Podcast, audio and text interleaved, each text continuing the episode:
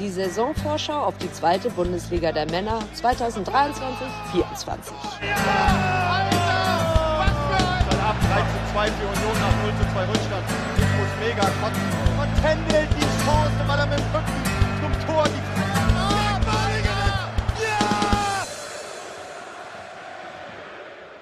Herzlich willkommen zu Melanton Meets, unserer Vorschau auf die kommende Saison. Ich bin Debbie und führe euch durch die insgesamt 19 Gespräche, die Yannick mit GesprächspartnerInnen der 17 gegnerischen Vereine, dem Team des VDS NDS sowie unserem Taktikexperten Tim geführt hat. In den ersten vier Teilen blicken wir anhand der Spieltage auf die Hinrunde, bevor es im fünften Teil um den magischen FC St. Pauli und Taktik geht. Teil 4 der Saisonvorschau beschäftigt sich mit den Spieltagen 14 bis 17 der Hinrunde und daher mit dem FC Hansa Rostock, dem Stadtderby gegen den HSV, dem VfL Osnabrück und dem SV Wien Wiesbaden. Viel Spaß beim Hören. Am 14. Spieltag steht die historisch unangenehme Auswärtsfahrt nach Rostock an. Umso angenehmer, dass mit Uwe ein sympathischer Vertreter des Vereins zu Gast ist. Er ist elf Tage vor dem ersten Bundesligaspiel geboren und für ihn fing alles bei Motor Altenburg an. Zum großen Fußball gelangte er über den ersten FC Lok Leipzig, der lange Zeit sein Verein war, bis die räumliche Entfernung zu groß wurde. Nach Ansiedlung in Mecklenburg-Vorpommern gab es eine längere Stadionpause und allmähliche Interessensverlagerung zu Hansa.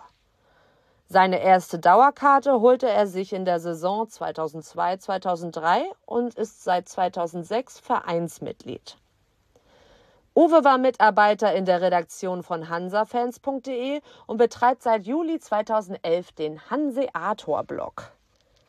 Sein Saisonfazit schwankt zwischen Euphorie, Zweifel und dem sprichwörtlichen blauen Auge. Auch in der kommenden Saison wird uns wieder der FC Hansa Rostock begleiten und bei mir ist wieder der Uwe. Moin. Hallo Yannick. Schön, dich wieder dabei zu haben. Ja, du bist ja mittlerweile auch, äh, ja, was Hansa angeht, ein Stammgast, kann man fast schon sagen. Ähm, und wir starten direkt thematisch rein. Du hast die Saison in drei Worten beschrieben. Oder, ja gut, ein paar mehr sind es dann doch geworden, aber in drei Schlagworten auf jeden Fall. Das erste ist Euphorie. Was meinst du damit? Ich habe diese drei Worte für mich so in die Saison in drei Kategorien eingeteilt, vom Ablauf her. Und alles begann eben aus meiner Sicht tatsächlich mit sehr viel Euphorie. Also wir hatten den äh, souveränen Klassenerhalt der letzten Saison hinter uns und sind voller Erwartungen und Zuversicht in die neue Saison gestartet, haben dann zwar das erste Spiel gleich im eigenen Stadion gegen den späteren Ligameister FC Heidenheim äh, verloren, was aber schnell wieder vergessen wurde, weil wir schon eine Woche später den grandiosen Auswärtssieg beim Hamburger SV äh, verzeichnen konnten, sodass also das Ganze schnell vergessen war. Wir hatten den Rückenwind aus der Vorsaison, der Sieg gegen den HSV, dann folgten weiterer Heimsieg gegen Arminia Bielefeld und selbst das überflüssige Pokal aus in Lübeck zwischendurch wurde auf die Art und Weise schnell verdrängt. Und dann kam auch noch der Erfolg im Spiel gegen den FC St. Pauli, der tatsächlich dafür sorgte, dass äh, sportlich die Stimmung im Umfeld des Ostseestadions und um den Verein herum erstklassig war und also wirklich alle Voraussetzungen gegeben waren, die Saison und der Glaube auch da war, die Saison äh, in guter Art und Weise nicht locker, aber zumindest vergleichsweise entspannt durchspielen zu können, bis eben die ersten Zweifel aufkamen. Das ist also das zweite Wort. Du baust jetzt deine Überleitung selber. Genau, erzähl mal, wann, wann kamen die ersten Zweifel auf, dass das vielleicht noch nicht so reibungslos läuft, wie man sich das im ja. Vorfeld erhofft hätte? Also der erste Zweifel war tatsächlich das bereits erwähnte Pokalspiel in Lübeck, wo wir eben doch schnell wieder nach dem Sieg gegen HSV äh, auf den Boden zurückgeholt wurden und auch die Art und Weise dort schon äh, für Miss, ein bisschen leichte Misstöne in der Euphorie äh, sorgten. Also wir haben dann aber häufig Rückschläge zwischendurch immer wieder verzeichnen müssen. Das waren eben Niederlagen beim Karlsruher SC oder hm, ich weiß nicht, ob das noch vor eurem Spiel war oder danach, äh, gegen Darmstadt 98 eine 4 zu 0 Klatsche dort abgeholt. Das auch anderen Vereinen schon passiert ist, aber es war so, dass so die Sorgen schon wieder zunahmen. Zwischendurch gab es eben doch hin und wieder mal kleine Stimmungsbooster, würde ich es mal nennen. Das war ein Heimsieg gegen den 1. FC Magdeburg. Siege gegen die sogenannten Ostmannschaften werden natürlich immer gern genommen. Und dann folgte ein Sieg äh, in Regensburg noch mit 13-0 auswärts. Also immer wieder mischte sich leise Unzufriedenheit äh, in die Stimmungslage rein. Ähm, auch die Spielweise der Mannschaft wusste nicht immer, das ist jetzt ein Euphemismus natürlich, also sie wusste nicht immer zu begeistern. Und ich sage mal Unbeteiligte, also neutrale, Außenstehende, haben sicher nicht immer viel Spaß gehabt bei dem Anschauen unserer Spiele. Aber wir haben es letztlich als äh, Ergebnissport äh, verstanden und angenommen und konnten uns halbwegs in einer Tabellenregion erstmal einfinden, die wir auch nicht vorhatten, eigentlich äh, wieder zu verlassen. Und dann kam eine Niederlage gegen den SV Sandhausen. Eine Woche nach dem 13-0 in Regensburg, mit dem aus meiner Sicht auch für mich erstmal die Härteldiskussion, die ja schon in der Vorsaison am Ende leise aufgekommen war, äh, für mich erstmal äh, ad acta gelegt war, aber da habe ich mich dann leider schnell eines Besseren belehren lassen müssen. Also Heimniederlage gegen Sandhausen und da sah sich der damals verantwortliche Sportdirektor Martin Piekenhagen offenbar veranlasst, äh, die Notbremse zu ziehen und setzte eine ebenso merk- wie denkwürdige Ereigniskette in Gang, die sicherlich für große Aufmerksamkeit auch in der ganzen Liga sorgte. Denn dass wir dann an einem Punkt schon angekommen waren, wo eigentlich es schon als ausgemachte Sache galt, dass wir das nicht schaffen werden dieses Jahr. Ja, dann kam äh, nach Hertel folgte Patrick Klöckner, den ich persönlich vorher gar nicht kannte. Es gab aber im Umfeld auch positive Reaktionen auf diesen Trainer. Gerade aus der, ich bitte das nicht äh, despektierlich zu verstehen, aus der sogenannten Nerd-Ecke, also Leute, die sich viel mit Trainern, Aufstellungen, Taktiken und Ähnlichem beschäftigen der wurde da durchaus äh, wohlwollend äh, begrüßt. Und die ersten Ergebnisse schienen ihm recht zu geben.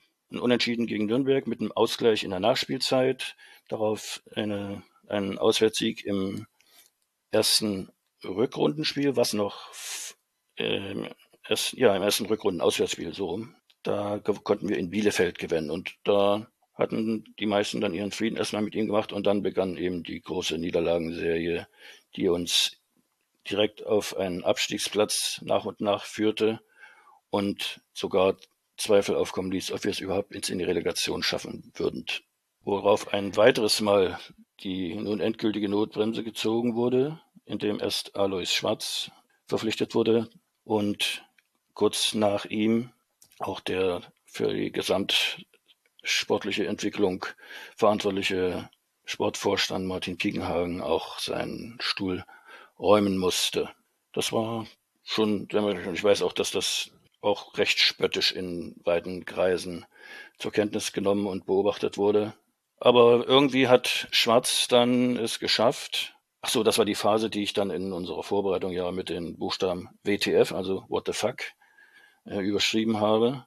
Der große äh, Heilsbringer Glöckner hat also nicht äh, das liefern können, was sich die Verantwortlichen, wie aber auch die Interessenten äh, erhofft hatten und eine nachhaltige Änderung auf die, in Richtung Erfolgsspur herbeiführen können, sondern ganz im Gegenteil und wurde eben dann auch befeuert. Also Alois Schwarz kam, änderte praktisch nichts, also an der Spielweise von Hansa hatte sich weiterhin nichts geändert. Ähm, Unsere Kontrahenten waren auch weiter nicht, weiterhin nicht sehr begeistert von unserer Spielweise, aber nach einer kurzen Eingewöhnungsphase äh, kamen dann auf einmal wieder Ergebnisse, wie Sir Alex Ferguson dann sicherlich gesagt hätte an dieser Stelle, Football bloody hell. Und äh, kennzeichnend für diese Zeit war, wie gesagt, äh, dass plötzlich eine Siegesserie begann, die dann vollendet und gekrönt wurde mit einem 0 zu 0 in Nürnberg. Das war so unansehnlich, das Spiel, äh, dass sich sogar aus dem Bielefelder Umfeld heraus Leute beschwert haben, wie schlecht dieses Spiel gewesen wäre. Und spätestens jetzt wusste ich zumindest, egal was alles Schwarz mit der Mannschaft gemacht hat, er hat es richtig gemacht. Alles. Ja, und so sitzen wir heute wieder zusammen und schauen auf eine neue gemeinsame Saison in dieser Liga, mit der ich im Januar ehrlich gesagt schon abgeschlossen hatte.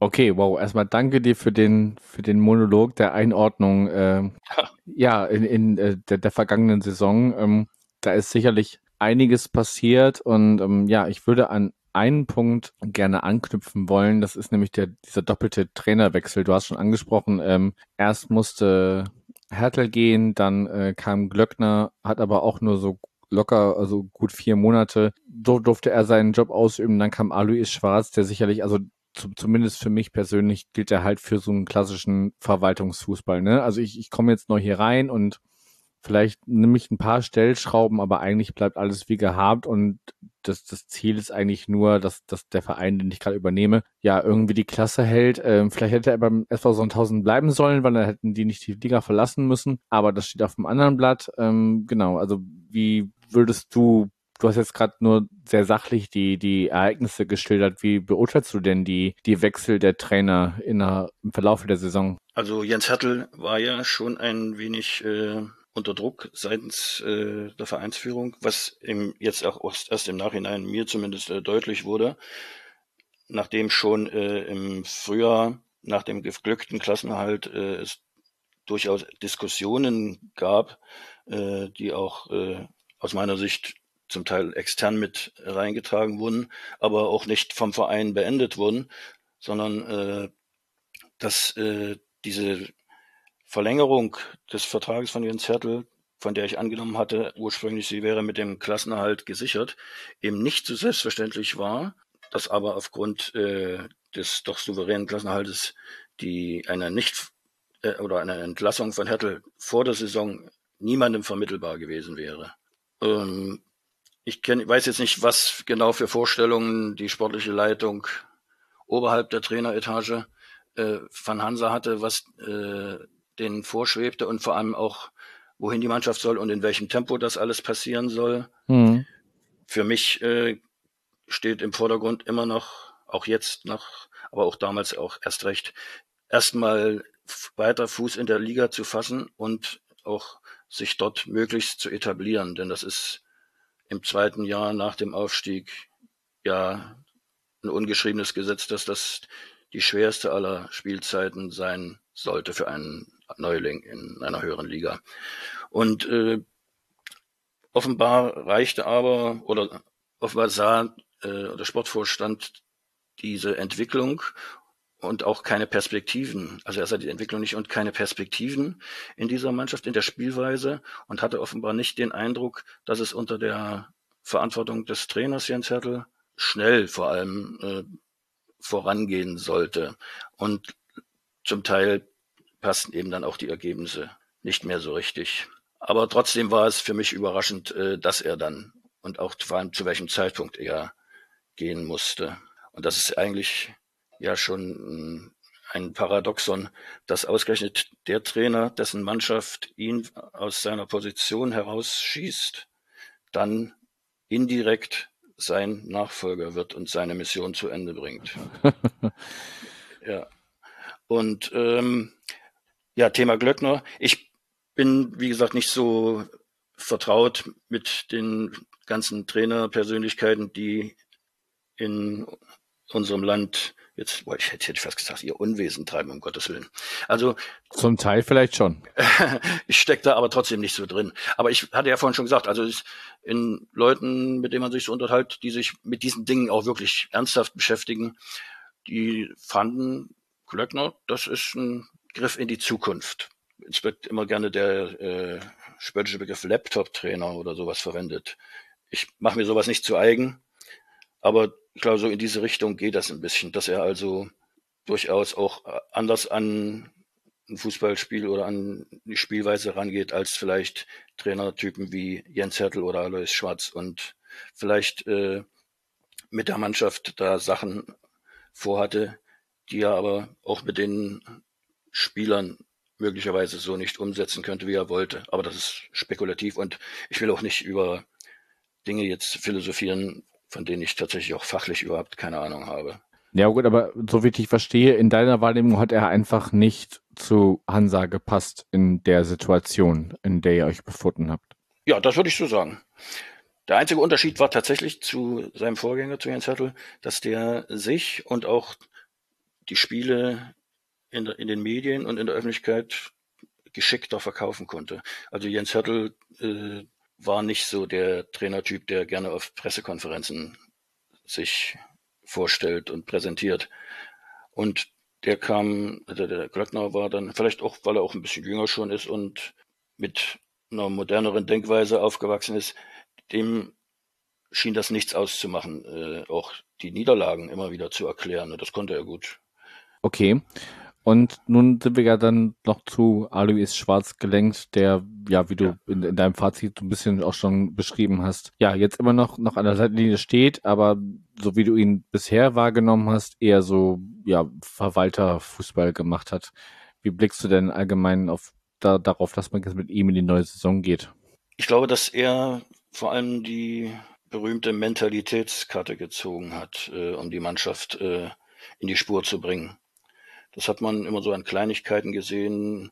Es gab mal eine, eine Szene, die die Runde machte, auch in der Spielzusammenfassung, als er nach dem Spiel gegen äh, Kräuter Fürth, wo er praktisch den ersten Sieg mit der Mannschaft einfahren konnte, die Spieler da am Mittelkreis versammelt hatte und sie sich alle die, diesen Jubel und die Atmosphäre einsaugen ließ und die dann wirklich angeschrien hat, das ist Hansa Rostock, merkt euch das und so halten wir die Klasse. Und ich glaube, das ist sein Mittel gewesen, dass der irgendwas, äh, irgendwelche, vielleicht Blockaden in den Köpfen doch lösen konnte, die da offensichtlich ja vorhanden waren. Ansonsten spielerisch, für mich als Laie in diesen Dingen sah das eigentlich nicht anders aus als auch unter seinen beiden Vorgängertrainern. Nur dass er dann ab seinem dritten Spiel, glaube ich, tatsächlich die Ergebnisse lieferte. Und irgendwie schien das funktioniert zu haben, was er wollte. Gut, und nichts anderes war ja letztendlich auch sein Job, weil er im März diesen Jahres erst übernommen hat. Und ähm, ja, dann ist es, glaube ich, auch zu viel verlangt von dem Trainer, da alles mal umzukrempeln, sondern man nimmt das, was man hat, basiert auf dem, was vielleicht gut gelaufen ist. Es kann ja auch durchaus sein, dass ähm, ja jetzt gerade die Formation jetzt gar nicht das Problem war, sondern vielleicht einzelne andere Stellschrauben gedreht werden mussten. Aber da müssten wir Alois Schwarz selber fragen, wie das ja. denn nun, ähm, ja, wie es äh, am Ende doch geschafft hat, dass ihr am Ende auf Platz 13 ausgelaufen seid und ähm, ja, somit die Klasse gehalten habt. Lass uns, äh, bevor wir weiter auf die Saison äh, oder die kommende Saison der Profis zu sprechen kommen, ähm, mal kurz einen Aus einen Ausflug machen zum äh, Fußball der Frauen. Habe ich jetzt in dieser Saison neu eingeführt, dass wir bei jedem Segment einmal kurz gucken, wie sieht's denn da aus? Magst du uns mal kurz abholen, wie ist denn, wie ist es denn um den Fußball der Frauen bei Hansa Rostock so bestellt? Ja, der kann ich erstmal tatsächlich sagen, da tut sich etwas. Es wird ab September bei Hansa eine Frauenmannschaft und eine D-Juniorinnenmannschaft geben. Die Frauen auf jeden Fall, bei den D-Juniorinnen müsste ich nochmal recherchieren, aber ich bin der Meinung, die beide in der Landeshö in der ranghöchsten Spielklasse des Landes spielen, also in der Verbandsliga. Dazu gab es im Juni im Ostseestadion ein, ja, wie nenne ich das jetzt, dass es nicht blöd klingt, Frauentag, nee, also, also ein Fußballtag, der vom Landesfußballverband organisiert wurde für Frauen und Mädchen, aus dem ganzen Bundesland, die Interesse am Fußballspielen haben, wo auch äh, die bereits bestehenden äh, Frauenfußballvereine des Landes mit äh, Vertreterinnen und Vertretern vor Ort waren. Und dort hatten interessierte Frauen und Mädchen die Möglichkeit, unter fachlicher Anleitung ein bisschen zu trainieren und herauszufinden, ob sie vielleicht Spaß am Fußball als Sportart für sich selbst haben. Das Ergebnis ist also die Entscheidung, dass Hansa äh, eine Frauenmannschaft aufmacht, war zu diesem Zeitpunkt schon vorher getroffen. Und das Frauenteam konnte jetzt beim Fan- und Familientag am 2. Juli auch schon vorgestellt werden und wird dann im September in den regulären Spielbetrieb einsteigen. Darüber gab es einen interessanten Artikel in der Ostsee-Zeitung. Da schicke ich dir gerne mal den Link zu. Da wird eine Spielerin aus Warnemünde vorgestellt, die zur neuen Saison bei Hansa anfängt. Und das ist ein, wie ich finde, sehr schöner Artikel. Schicke ich dir gerne mal zu, dann kannst du den vielleicht mit in die Shownotes packen, wenn da jemand nachlesen möchte. Und Was ich allerdings auch vielfach gehört habe, dass die Begeisterung über den, die Aufnahme des Frauenfußballs bei Hansa nicht überall auf äh, ungeteilte Begeisterung stößt, speziell an den Standorten, wo es schon seit vielen Jahren äh, Frauenfußball gibt. Nenne ich an erster Stelle fällt mir da ein Schwerin. Dann gibt es äh, in Neubrandenburg einen Verein. In Rostock beim Rostocker FC wurde auch schon Frauenfußball gespielt. Ich glaube, die waren letzte Saison sogar noch in der Regionalliga. Und ähm, und in Warnemünde gibt's eben auch noch eine Mannschaft und noch einige andere. Und die werden jetzt alle mit Hansa zusammen in der Verbandsliga spielen. Also ich werde das mit Interesse beobachten und sicher auch gern mal Spiele besuchen, wenn ich das zeitlich hinkriege. Ja, dann können wir da auf jeden Fall ja im Verlauf der kommenden Saison nochmal noch mal nachfragen, ob du da schon mal äh, luschern warst und ähm, wie sich ja. das da so gestaltet. Also ich, ich höre da jetzt so ein bisschen raus, also dass, dass die du hattest mir ja auch im, im Vorfeld so geschrieben, ja, so überhaupt so Nachwuchsmannschaften, egal ob jetzt Männer oder, oder Frauen. Ja. In, in unterklassigen Ligen wird, wird, wird vielleicht nicht immer überall gern gesehen, aber ich das ist halt so ein zweischneidiges Schwert. Ne? Ich meine, ich habe jetzt schon ja. zum, zum Stand heute ähm, mit, mit der äh, Kollegin aus, aus äh, Berlin, also von, von Hertha gesprochen, die ja jetzt auch in Kooperation mit äh, Hertha 03 Zehlendorf da komplett was neu aufbauen ich finde halt, also du, du musst halt gucken, dass es den, dem Frauenfußball oder dem Fußball der Frauen an den diversen Standorten halt besser geht, ne? Und wenn das da halt bedeutet, dass da der große Name in, in der Region damit einsteigt, ähm, dann, dann, ja, es, es kann das ja auch eine Chance sein. Natürlich ist es dann schwierig für, für die anderen kleinen Vereine da irgendwie mitzuhalten, aber ja, ich, ich würde das jetzt nicht, nicht, pauschal verteufeln. Du hattest mir das ja auch so, so zur 23 der, der, der Männer gefragt. Ne? Also natürlich brauchst du auch als, als, als Profiverein ein Standbein.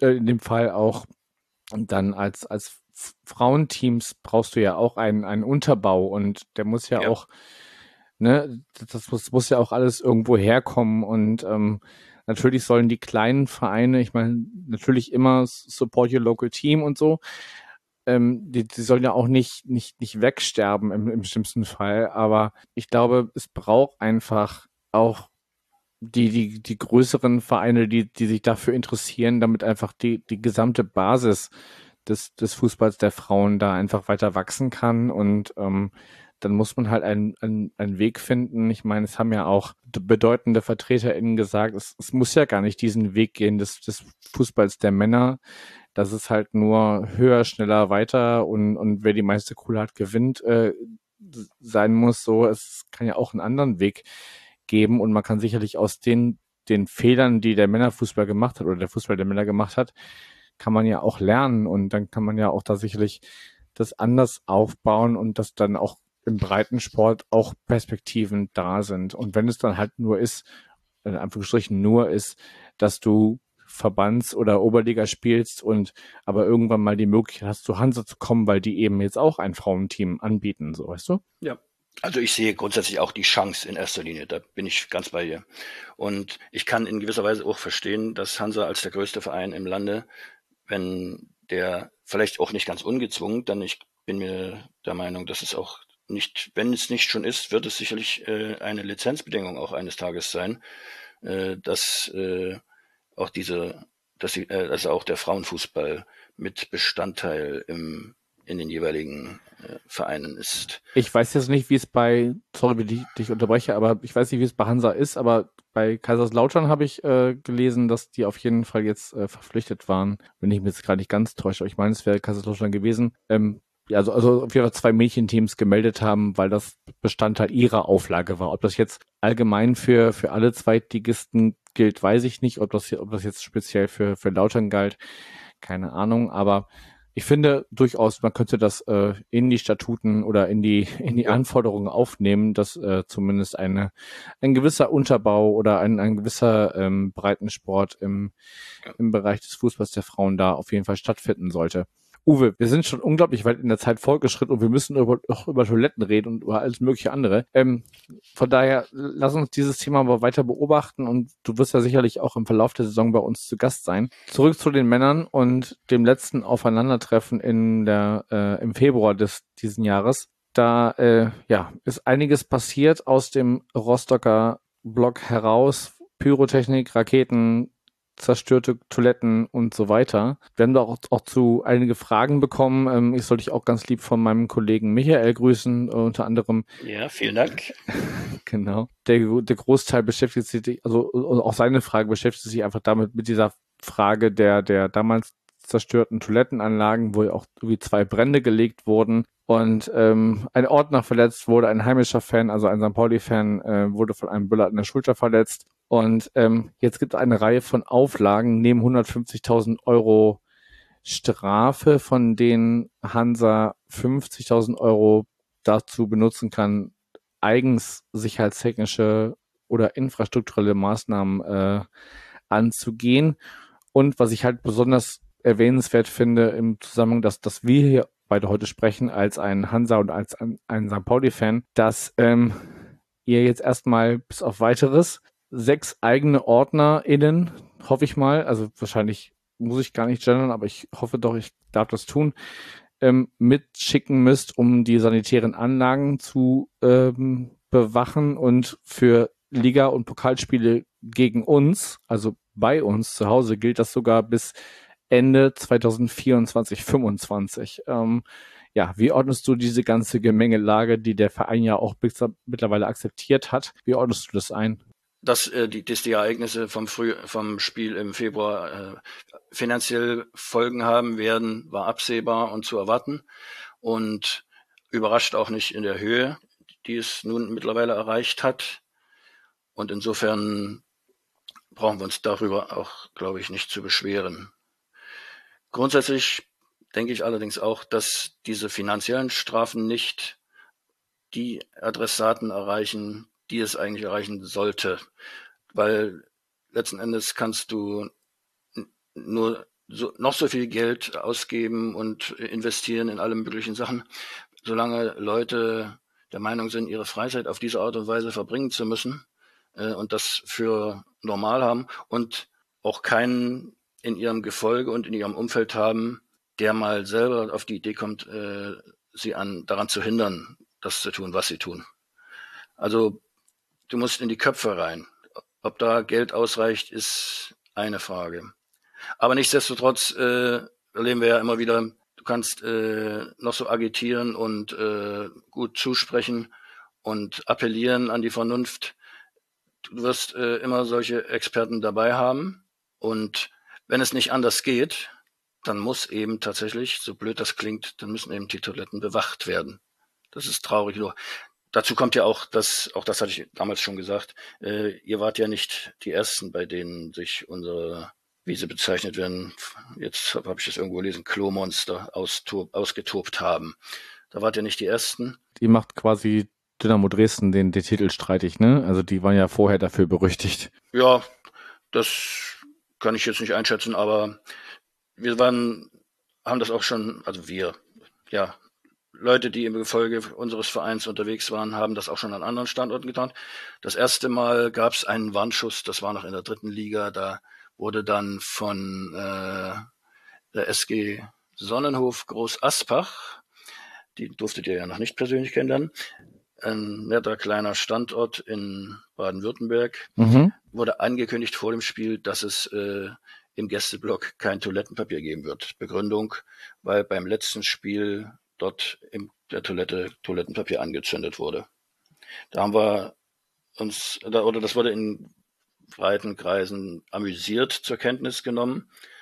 Aber wie ernst diese Sache eben tatsächlich ist, haben wir jetzt gesehen, dass es eben nicht bei solchen Kokeleien bleibt. Und insofern sage ich dann tatsächlich, wenn das der einzige Weg im Moment ist, äh, zu garantieren, dass äh, nach insgesamt in der Gesellschaft akzeptierten Verhaltensweisen sich bewegt wird, dann müssen das eben tatsächlich mit Sicherheits, zusätzlichem Sicherheitspersonal passieren. Und die Frage war ja auch, ob man Toiletten überhaupt äh, so bewachen kann. Die kam ja auch von Michael, mhm. ähm, habe ich gesehen. Ähm, also grundsätzlich ist das eine Frage des Personals, das eingesetzt wird. Und das sollen also alles, was es gibt, kann bewacht werden. Und wenn das Personal ausgebildet ist und auch so, laut, so traurig es ist, aber dann auch körperlich in der Lage ist, äh, Ordnungsregeln durchzusetzen, wird es auch möglich sein, selbst Toiletten zu bewachen. Das ist eigentlich schlimm, womit man sich äh, im Zuge von Fußballspielen manchmal beschäftigen muss.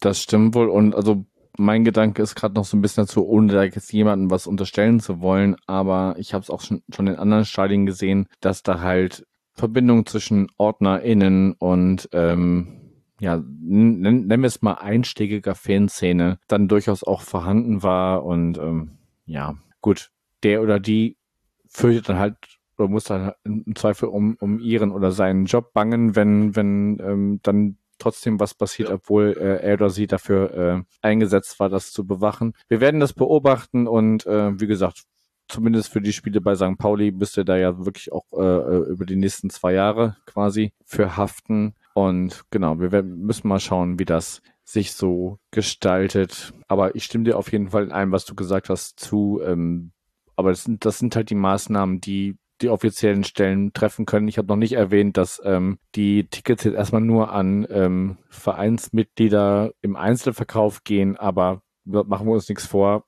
Wer ein Ticket haben will, der kriegt auch eins und ansonsten gibt es auch immer noch andere Wege und Möglichkeiten ins Stadion zu kommen. Uwe, in Anbetracht der Zeit gucken wir mal auf die kommende Saison weiterhin nicht nur was das Bewachen von Toiletten angeht, sondern auch was so sportlich euch erwartet. Ihr empfangt als, als, als allererstes den ersten FC Nürnberg, dann fahrt ihr nach Elversberg, dann fahrt ihr im Pokal zum FSV Frankfurt und dann empfangt ihr Hannover 96. Wenn du möchtest, kannst du auch noch das darauf folgende Heimspiel gegen Osnabrück mit reinnehmen. Wie blickst du auf den Pflichtspielauftakt in der kommenden Saison?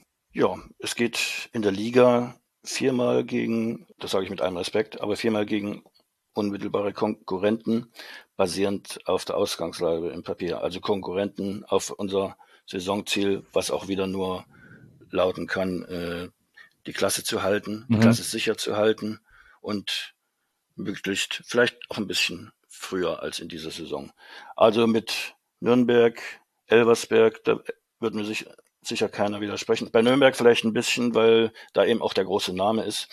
Aber mit denen, äh, glaube ich, werden wir wieder im unteren Tabellendrittel uns auseinanderzusetzen haben. Echt, ja? Das denke ich, ja. Meinst du echt, dass die auch jetzt in der nächsten Saison da mit euch unten herumkrebsen, ist, ist, ist despektierlich, aber mit euch um den Klassenerhalt kämpfen? Ach so, na gut, das ist jetzt natürlich zum Ende der letzten Saison hin sind sie so tief reingerutscht, wie nun gar keine Ahnung konnte. Aber ich sehe die auf jeden Fall auch in der unteren Tabellenhälfte äh, drin. Also ich will denen, wie da gesagt, auch nicht sportlich zu nahe treten, weil Nürnberg auch schon eine sehr gute Adresse im Fußball und auch in der zweiten Liga ist. Also ich lasse mich nur von dem leiten, die haben es eben auch in dieser Saison in zwei Spielen nicht geschafft, gegen uns zu gewinnen.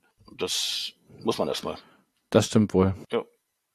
Ja, und Hannover ist immer, da weiß, die, die kann ich noch schwerer einschätzen, was äh, da wohl werden soll. Hatte auch lange äh, mit der, damit zu tun, sich vom Tabellenende etwas abzusetzen, aber ist dann doch relativ unspektakulär schaffen können. Und Osnabrück als Aufsteiger, das könnte so ein, könnte ich mir vorstellen, dass so ein Fall werden wie äh, Kaiserslautern vielleicht. Also mit Aufstiegseuphorie im Rücken vielleicht bei einem gelungenen Saisonstart, was ich jetzt natürlich dann aus unserer Sicht erstmal nicht hoffe, aber durchaus äh, eine gute Rolle spielen können in der Liga. Aber mit diesen ersten vier Spielen, dann kommt jetzt der Satz, den wir immer sagen an diesem Ta Zeitpunkt, dann sehen wir, wo wir stehen. Und zwischendurch ist ja noch das Pokalspiel beim FSV Frankfurt. Also es wäre wünschenswert, wenn ich mal eine Zahl nennen soll, nach diesen, aus diesen vier Spielen das sind ja davon drei Heimspiele, das darf man ja auch nicht vergessen. Mhm. Da sollten, da sollten schon acht Punkte vielleicht mindestens kommen. Aber mindestens ist, da bin ich schon wieder zu anspruchsvoll. Aber acht Punkte wäre ein toller Start aus meiner Sicht. Also danach wissen wir tatsächlich, woran wir sind, denn wir brauchen uns auch nichts vorzumachen. Leichter wird die Liga für uns auf keinen Fall, aber auch für alle anderen Beteiligten, weil da ist schon wieder einiges an sportlicher Qualität versammelt. Okay, das, ich interpretiere es mal so, dass du zumindest äh, ein Heimspiel auf jeden Fall gewinnst, in Eversberg vielleicht einen Punkt holst, das wären ja schon vier Punkte und ähm, dann vielleicht Hannover und Osnabrück so ein bisschen die Wundertüte sind und man schauen muss, wie viel darunter fällt. Ja, das könnte so werden, ja. Okay. Dann, lieber Uwe, ich habe dir wie genau äh, wie auch allen anderen ähm, aufgegeben, deinem Verein drei Hausaufgaben aufzugeben für die kommende Saison. Und äh, ja, die erste hast du schon quasi ähm, erwähnt mit dem Klassenerhalt. Ich glaube, das können wir an dieser Stelle überspringen. Aber du möchtest im Pokal, das ist die zweite Hausaufgabe, du möchtest im Pokal bis Runde drei kommen. Ja, das wäre schön. Das haben wir in der ersten, zweiten Saison schon einmal geschafft und gesehen, also dass es möglich ist. Und wenn wir das erste Spiel erfolgreich gestalten, dann sind wir schon in der zweiten Runde. Und von daher ist ja, ein, von daher ist ja nicht mehr weiter, hast du recht.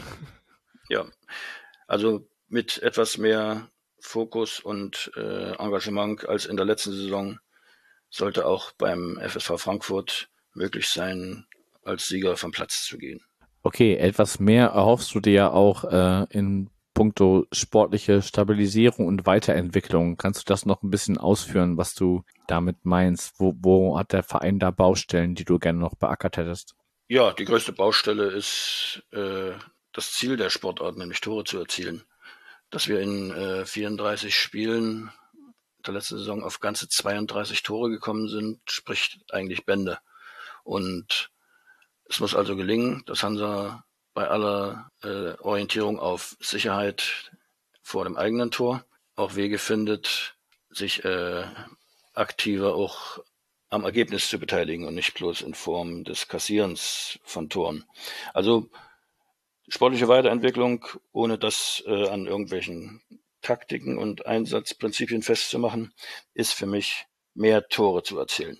Genau, also wir haben jetzt komplett rausgelassen, welche Namen das in Zukunft sein könnten. Ähm, ich glaube, dafür bietet einfach auch dieses, dieses äh, Format zwischen uns beiden einfach genug Nebenkriegsschauplätze, nenne ich es mal ganz blöde, ehrlich, ehrlich gesagt, weil ähm, ja, in diesen Zeiten ist das vielleicht nicht kein, kein guter Begriff, aber ich hoffe, ihr versteht, was ich damit meine. Von daher, lass uns mal langsam zum Schluss kommen und ähm, genau, neben deinen Hausaufgaben hast du dir ja auch noch überlegt, welcher Gegenstand aus der Schule ja. den FC Hansa Rostock in der kommenden Saison repräsentieren könnte oder darstellen könnte. Ja, das mache ich sehr gern.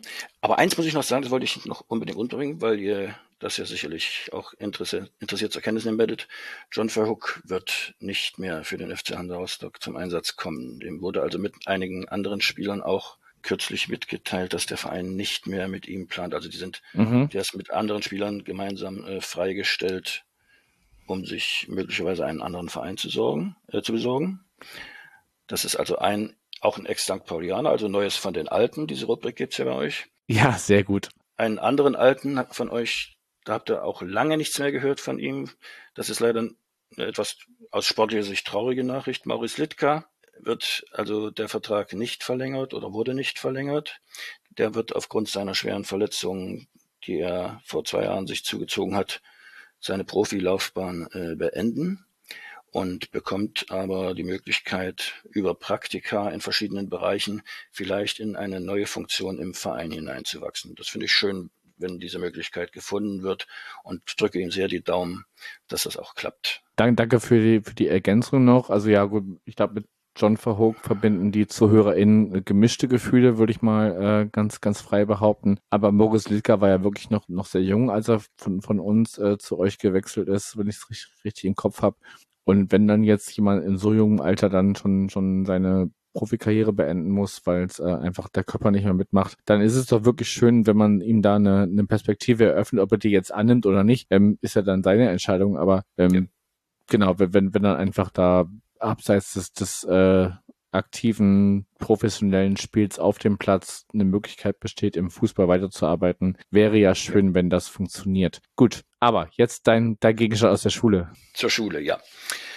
Also ich habe ja nur den, die Möglichkeit, mich an meine eigene Schulzeit äh, zurückzuerinnern, die ja nun schon ein paar Tage zurückliegt. Weiß eigentlich gar nicht mehr, wie das heutzutage in den Schulen so aussieht und zugeht. Äh, ich habe aus erinnere mich an meiner Schulzeit, da hängen in der Aula an einer Stirnwand von jedem Platz gut sichtbar immer ein Porträt des Staatsratsvorsitzenden. Soll es das heute noch geben, dann wäre das also in diesem Fall der Bundespräsident. Also das Porträt des Staatsratsvorsitzenden. Das ist so, äh, eigentlich braucht das kein Mensch. Und es ist so, dass wer in dem Saal sitzt, sich eigentlich ständig davon beobachtet fühlt und immer damit rechnen muss, nach der Veranstaltung oder nach der Stunde vielleicht gemeldet zu werden. Deswegen wollen das eigentlich fast alle weghaben, auch wenn es den meisten egal ist. Das meint einfach nur, dass äh, viele sich wünschen, dass das wegkommt oder das oder ich mache mir da auch keine Illusionen. Es gibt eben auch viele, die sich wünschen, dass Hansa aus der zweiten Liga wieder verschwindet. Und insofern wird es eben trotzdem, hoffe ich, passieren, dass es gelingt, in der neuen Saison wieder am alten Platz zu hängen. Also du, du hast quasi den, den Perspektivwechsel in dein in deinen Gegenstand mit reingenommen. Also, dass ihr trotzdem noch an der Wand hängt, obwohl äh, vielleicht einige sagen, ja, warum hängt dieser alte Schinken noch da? Gut, dann ja, darfst du erst deinen Schlusssatz machen oder möchtest du mir erst deine Schlussfrage stellen, die du, die du mir noch in, im ähm, Vorfeld unserer Aufnahme hier äh, die du überlegt hast. So, wie, wie du magst. Ja. Also ich, ich bin offen für beides. Ja, wenn wir noch nicht haben. Wir haben eh schon überzogen, wir, wir machen das einfach, wir, wir machen einfach, wie wir Bock haben. Das ist der Satz, den ich eigentlich immer gerne sage. Ich wünsche allen, unabhängig für welchen Verein ihr Herz schlägt, eine schöne, interessante und aufregende Saison mit möglichst gutem Ausgang für den jeweils eigenen Verein und auch, äh, dass alle gesund bleiben und ihre Ziele möglichst erreichen können. Das wäre mein Schlusssatz.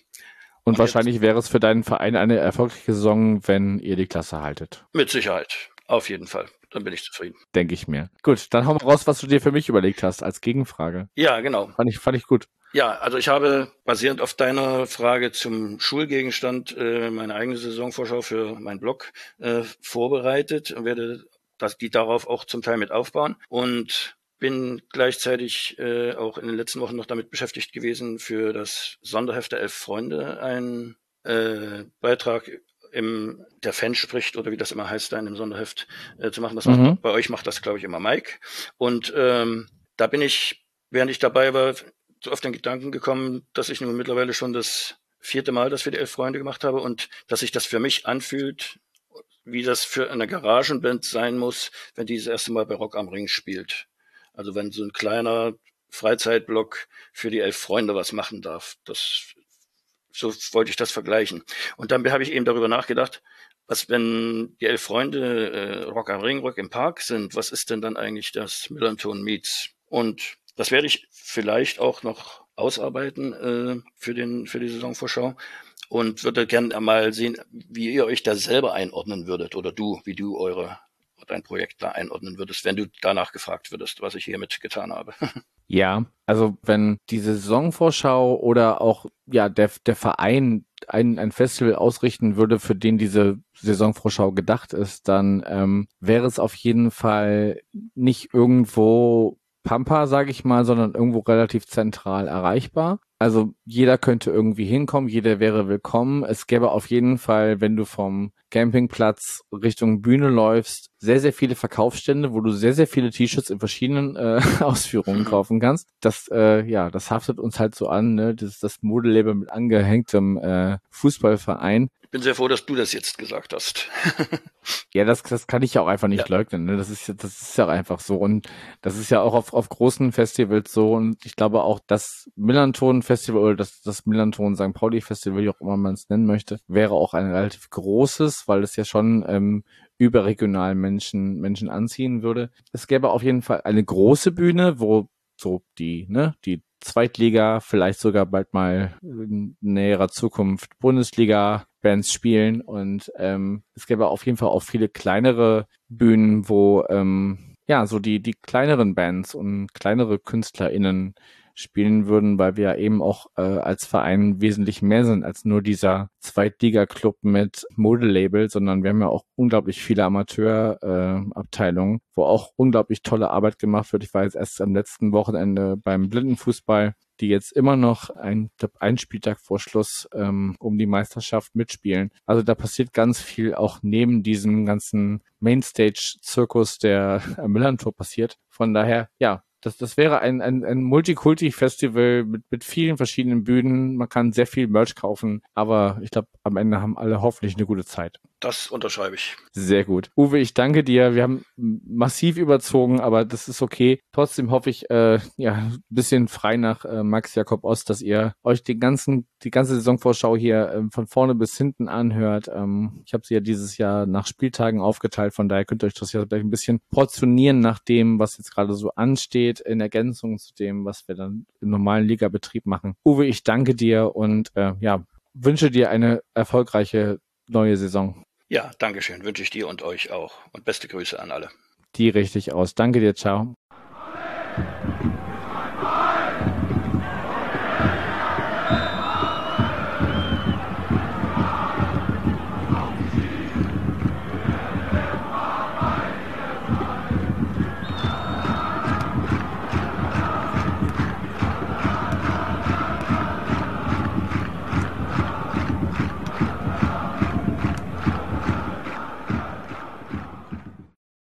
Erst am 15. Spieltag findet das mittlerweile elfte Derby in Folge gegen den Stadtrivalen statt.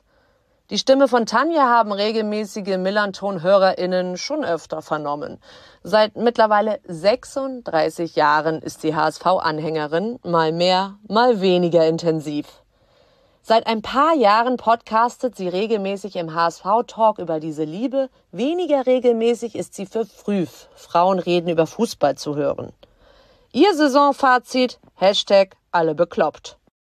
Erst am 15. Spieltag kommt es zum Stadtderby zwischen dem FC St. Pauli und dem Hamburger SV. Das ist das einzige Segment, wo ich, glaube ich, diesen Namen komplett ausspreche. Genau, das wird dann schon das elfte Aufeinandertreffen in den letzten fünf Jahren sein. Und ja, bei mir zu Gast eine altbekannte Stimme. Moin, Tanja. Moin. Schön, dass du wieder mit dabei bist. Ja, wir gucken als erstes mal so ein bisschen zurück. Auch, ich, ich weiß nicht, wie sehr es noch weh tut, aber zumindest die Zahlen, die ich jetzt vor diese klinge, erstmal super. Ähm, mit Platz drei und 66 Punkten.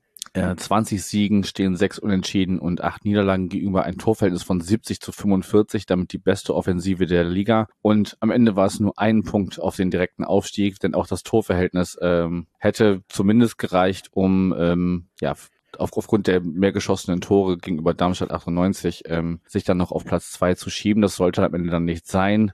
Die Dramaturgie dieses letzten Spieltags kannst du ja vergleichen vielleicht gleich in deinem Rückblick auf die vergangene Saison und die erneut verpasste Relegation mit dem 0 zu 3 und 1 zu 3 gegen den VfB Stuttgart aus eigener Sicht ähm, ja vielleicht noch mit einfließen lassen. Und dein Saisonfazit äh, ist einfach nur, da hast du dich, glaube ich, ein bisschen bei äh, unserem, äh, meinem Kollegen Mike bedient mit dem Hashtag alle bekloppt. genau, orte doch mal aus deiner Sicht die, die vergangene Saison so ein bisschen ein. Also bei mir das alle bekloppt, das bezieht sich vor allen Dingen darauf, dass plötzlich in der Rückrunde quasi jedes Heimspiel ausverkauft war. Auch die Gästeblöcke mit HSV-Beteiligung alle komplett ausverkauft waren, beziehungsweise in Düsseldorf äh, und auch beim letzten, am letzten Spieltag in Sandhausen übererfüllt mit 25.000 und ich glaube 12.000 in Sandhausen, wo gerade mal, ich glaube 15.000 reinpassen oder so. Also das war schon überragend und ich habe keine Ahnung, wo die alle herkamen plötzlich. Es war halt aber auch wirklich jetzt abgesehen von der Tabellenplatzierung und der anschließenden Relegation eine wirklich gute Saison. Mit 66 Punkten und du hast es auch gesagt, beste Offensive der Liga. Normalerweise steigt man da auf und fehlte halt hier und da ein bisschen an Glück. So dieses letzte Quäntchen Spielglück, das fehlte uns zwischendurch mal. Und was man auch sagen muss, in der Rückrunde vor allen Dingen war einfach auch dann die Abwehr nicht mehr stabil genug. Das passiert halt, wenn der beste Innenverteidiger plötzlich wegfällt und mhm. auch noch weiterhin ausfallen wird. Aber das ist wirklich äh, dramatisch. Also wir haben in der Vorsaison hatten wir die beste Abwehr. Auch in der Hinrunde hatten wir eine gute, stabile Abwehr und mit der Sperre von Mario Vuskovic begann halt die defensive Misere, die dann halt auch in 45 Gegentoren insgesamt über die Saison gesehen äh, mündete und das war dann einfach zu viel. Ja, jetzt hast du, ich weiß nicht, ob bewusst oder unbewusst, ähm, ja diesen diesen Schlussakkord, der ja dann noch noch mal irgendwie so ja, so, so eine dramatische Schlussnote auf die ganze Saison gesetzt hat. Ich stimme dir vollkommen zu mit dem, was du sagst. Also 66 Punkte haben, ich habe jetzt keine Statistiken parat, aber ich glaube, ihr habt es auch in eurer äh, Saisonabschlussfolge ähm, kurz benannt. Da sind, da sind eigentlich die letzten Jahre die, die Teams immer mit, mit aufgestiegen. Das hat eigentlich immer gereicht. Und ähm, ja, nun war es ja auch so, dass es ja selten dramatisch war. Also äh, wer in Sandhausen war, hatte schon gedacht, weil ja auch gut die Kommunikation seitens des äh, Sandhäuser Stadionsprechers da jetzt nicht die beste war. Man dachte schon, ähm, ja, das reicht und, und wir sind aufgestiegen und ähm, oder ihr seid aufgestiegen in dem Fall. Und ähm, ja, aber Heidenheim hat halt noch gespielt und hat halt das Spiel noch gedreht. Und ähm, ja, so blieb es dann am Ende beim ja inzwischen schon etwas vertrauten Relegationsplatz. Entschuldige die leichte Häme. Ja. Ach du, lieber Relegationsplatz als zweimal hintereinander Platz vier. Also das hatten wir ja auch schon. Von daher, aber ja, Relegation gegen den Erstligisten ist einfach undankbar und dass wir das deutlich verloren haben, das war erstens gerechtfertigt, weil Stuttgart hat dann sich halt auch in den letzten Spielen unter dem neuen Trainer Sebastian Hoeneß dann doch wieder berappelt und auch ihr Potenzial äh, auf den Platz gebracht. Und da konnten wir nicht gegenhalten als Zweitligisten. Also es ist einfach die Schere zwischen erster und zweiter Liga ist riesengroß, während die Schere zwischen zweiter und dritter Liga halt gefühlt immer kleiner wird, also zumindest sich nicht vergrößert. Aber als Zweitligist in der Relegation hast du echt schlechte Karten. Von daher, das habe ich jetzt relativ locker dann hingenommen, weil mehr war nicht drin. Und ja, äh, Sandhausen, ich meine, das haben wir nicht in dem, wir haben den Aufstieg nicht in dem Spiel irgendwie verloren und auch nicht äh, durch diese elf Minuten Nachspielzeit in Regensburg, sondern wir haben es einfach davor Punkte liegen lassen, die, wo es nicht nötig gewesen wäre, die liegen zu lassen. Und von daher habe ich mich da jetzt gar nicht so drüber aufgeregt. Hast du da aus dem Stegreif ein, zwei Beispiele, wo du sagst, ach Mensch, hätte das Spiel oder wäre das Spiel damals anders ausgegangen, dann ja, hätte vielleicht der Punkt oder besser noch zwei Punkte, um dann wirklich sicher Zweiter zu sein. Gibt es da irgendein Spiel, wo du sagst, da, da hätte man die Punkte holen müssen, die jetzt am Ende gefehlt haben? Also wir hatten zum Beispiel das Heimspiel gegen oh, Paderborn war es, glaube ich, dass dann 2 zu 2 ausging, weil wir äh, noch einen unglücklichen Elfmeter dann äh, berechtigten, aber unglücklich halt in dem Augenblick äh, kassiert haben und das wären normalerweise so rein von der Spielanlage her, wie das Spiel auch gelaufen ist, wären das eigentlich drei Punkte gewesen, weil wir einfach besser waren und auch so die Tore gemacht haben und aber dann passte es halt nicht. Aber das waren schon mal zwei Punkte. Auch äh, dass wir gegen Kiel zu Hause 0 zu 0 gespielt haben, obwohl wir irgendwie, ich glaube, 25 zu 3 Torschüsse Schüsse oder sowas hatten. Das sind auch Punkte, die wir haben liegen lassen. Also da kommt in der, im Laufe der Saison einiges zusammen und Deswegen, wir haben den Aufstieg nicht am letzten Spieltag verloren. Alles klar, danke für die Einordnung. Hätte man ja, ja, gerade aus Außensicht, sage ich mal, ähm, denken können, okay, jetzt hat es wieder nicht geklappt. Jetzt muss der Trainer, wie es ja in der Vergangenheit oft bei euch der Fall war, muss dann wieder gehen. Ihr haltet aber weiterhin an Tim Walter fest. Und ähm, vielleicht nehmen wir da die Hörerfrage. Ich glaube, ich muss nicht gendern beim Pöbeltroll. Solltest du äh, weiblich gelesen sein, ähm, Pöbeltroll-In Genau, nehmen wir mal äh, Ihre oder seine Frage mit rein, ob denn deiner Meinung nach Tim Walter der richtige Trainer für den nächsten Anlauf ist und ja, vielleicht auch, da kommen ja so ein paar Anschlussfragen zu, zu seiner eigenen Entwicklung, dass er ja durchaus auch äh, taktische Anpassungen hat man ihn durchaus gesehen und, und also es, es wird da als zarte Versuch von Evolution des Systems beschrieben und ähm, ja, gut, die, die, die, die, äh, die anschließende Frage können wir ja später beim Ausblick vielleicht noch mit reinnehmen oder du nimmst darauf nochmal Bezug. Aber ordnen doch äh, vielleicht anhand dessen mal so ein bisschen ja, die Entscheidung an Walter festzuhalten ein und ja, unterschreibst du die oder hättest du dir gewünscht, dass es jetzt ein, wieder mal einen Neustart gibt? Also ich weiß, dass äh, Tim Walter allgemein vor allen Dingen bei gegnerischen Fans eher kritisch gesehen wird, auch im Umfeld des HSV gibt es irgendwie so eine 50-50-Aufteilung. Ich persönlich finde ihn auch nicht gerade wahnsinnig sympathisch. Also er ist jetzt nicht mein Herzenstrainer schlechthin, aber ich glaube, dass er dem HSV tatsächlich gut tut, weil er die Mannschaft wirklich mitnimmt und sie erreicht und da so eine, ja, wir nennen es gerne Wagenburg-Mentalität aufgebaut hat, aber vor allen Dingen, diese Mannschaft ist eine Einheit, das merkt man.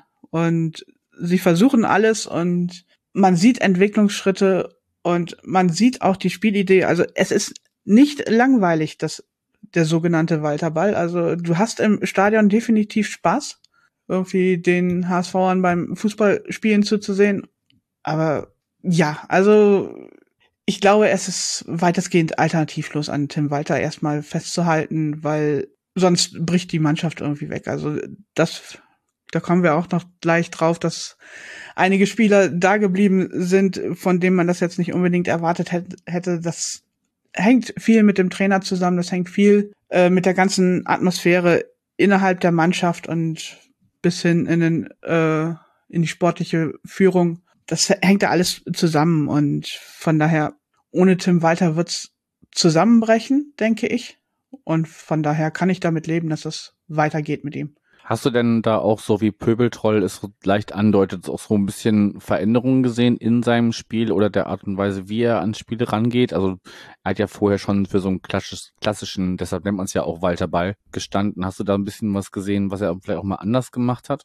Also du hast das äh, nicht nur in den letzten Spielen, also in den letzten Spielen tatsächlich noch mal ein bisschen auffälliger, aber auch sonst äh, war das System um einiges flexibler, als es immer von außen dargestellt wurde es wurde schon dann versucht, irgendwie bei einer eigenen Führung auch mal nach hinten hin äh, das Ganze zu verwalten. Das ging halt zwischendurch mal ein bisschen schief, weil äh, einige dann immer noch ein bisschen sehr weit vorne rumturnten oder individuelle Fehler, die kannst du dann halt auch in dem Augenblick nicht abschalten. Aber da ist schon äh, eine gewisse Absicherung eigentlich vorgesehen und es ist auch nicht verboten, den Ball hinten einfach mal rauszudreschen. Das wird von draußen immer so behauptet, ist es aber halt gar nicht. Und wenn die Spieler die falsche Entscheidung treffen, liegt es dann halt nicht unbedingt am System, sondern zwischendurch einfach auch mal an den Spielern. Von daher, also das System der Walterball ist flexibler, als man das allgemein erzählt. Und von daher sieht man auch, wenn man wirklich hinguckt, sieht man immer mal wieder einzelne Schritte, einzelne Anpassungen. So starr und so stur ist Tim Walter gar nicht. Okay, zumindest was das sein System angeht, äh, über die Pers über die Person kann man sicherlich äh, sicherlich ja. streiten und ähm, mir kommt da ein äh, ein Sticker aus dem St. Pauli Umfeld in, in den Kopf, aber den zitiere ich jetzt hier nicht. Vielleicht ist er dir schon mal über den Weg gelaufen, vielleicht auch nicht, muss mir jetzt auch nicht vertiefen. ähm, aber ich glaube, dass die Sympathien hier äh, eher rar gesät sind, äh, bis wenig bis gar nicht vorhanden. Das ist, glaube ich, klar. Dann lass uns doch mal, wenn jetzt schon der Trainer äh, erstaunlicherweise der gleiche bleibt, ähm, mal schauen, mit welchem Kader oder zumindest mit, äh, du hast ja auch schon gesagt, so ein bisschen vorgreifend, ähm, einzelne Entscheidungen, die schon feststehen. Da wären Namen, die ich in Ring werfen würde, ähm, wären der Abgang von Kittel und der Verbleib von Glatzel. Da hast du schon äh, auf unserem gemeinsamen Board ergänzt, dass du auch den Verbleib von Ludovic Reis da ähm, äh, positiv erwähnen möchtest und jetzt ist schon an größeren Namen, die verpflichtet wurden, äh, Immanuel Ferrei von Eintracht Braunschweig, wo ja angeblich, äh, oder hört man so, auch äh, Bundesligisten Interesse hatten und Öztunali von ähm, Union Berlin schon fest verpflichtet. Ähm, vielleicht magst du zu den Namen was sagen oder kurz ergänzen, wer dir da noch wichtig ist. Mm, ja, fangen wir mal bei dem Abgang an. Sonny Kittel, der Vertrag lief aus und wurde dann einfach nicht verlängert, weil naja, es hat ein bisschen was mit den Vorstellungen von Sonny Kittel zu tun. Sowohl seine Gehaltsvorstellung als auch seine Vorstellung auf dem Platz, in der, vor allen Dingen in der Rückrunde, weil er war ja eigentlich in der Winterpause schon so gut wie weg. Wir haben aber keinen Ersatz gefunden, deswegen musste er bleiben und dann ist er erstmal äh, für ein paar Spiele wirklich abgetaucht. War erstmal ein bisschen bockig.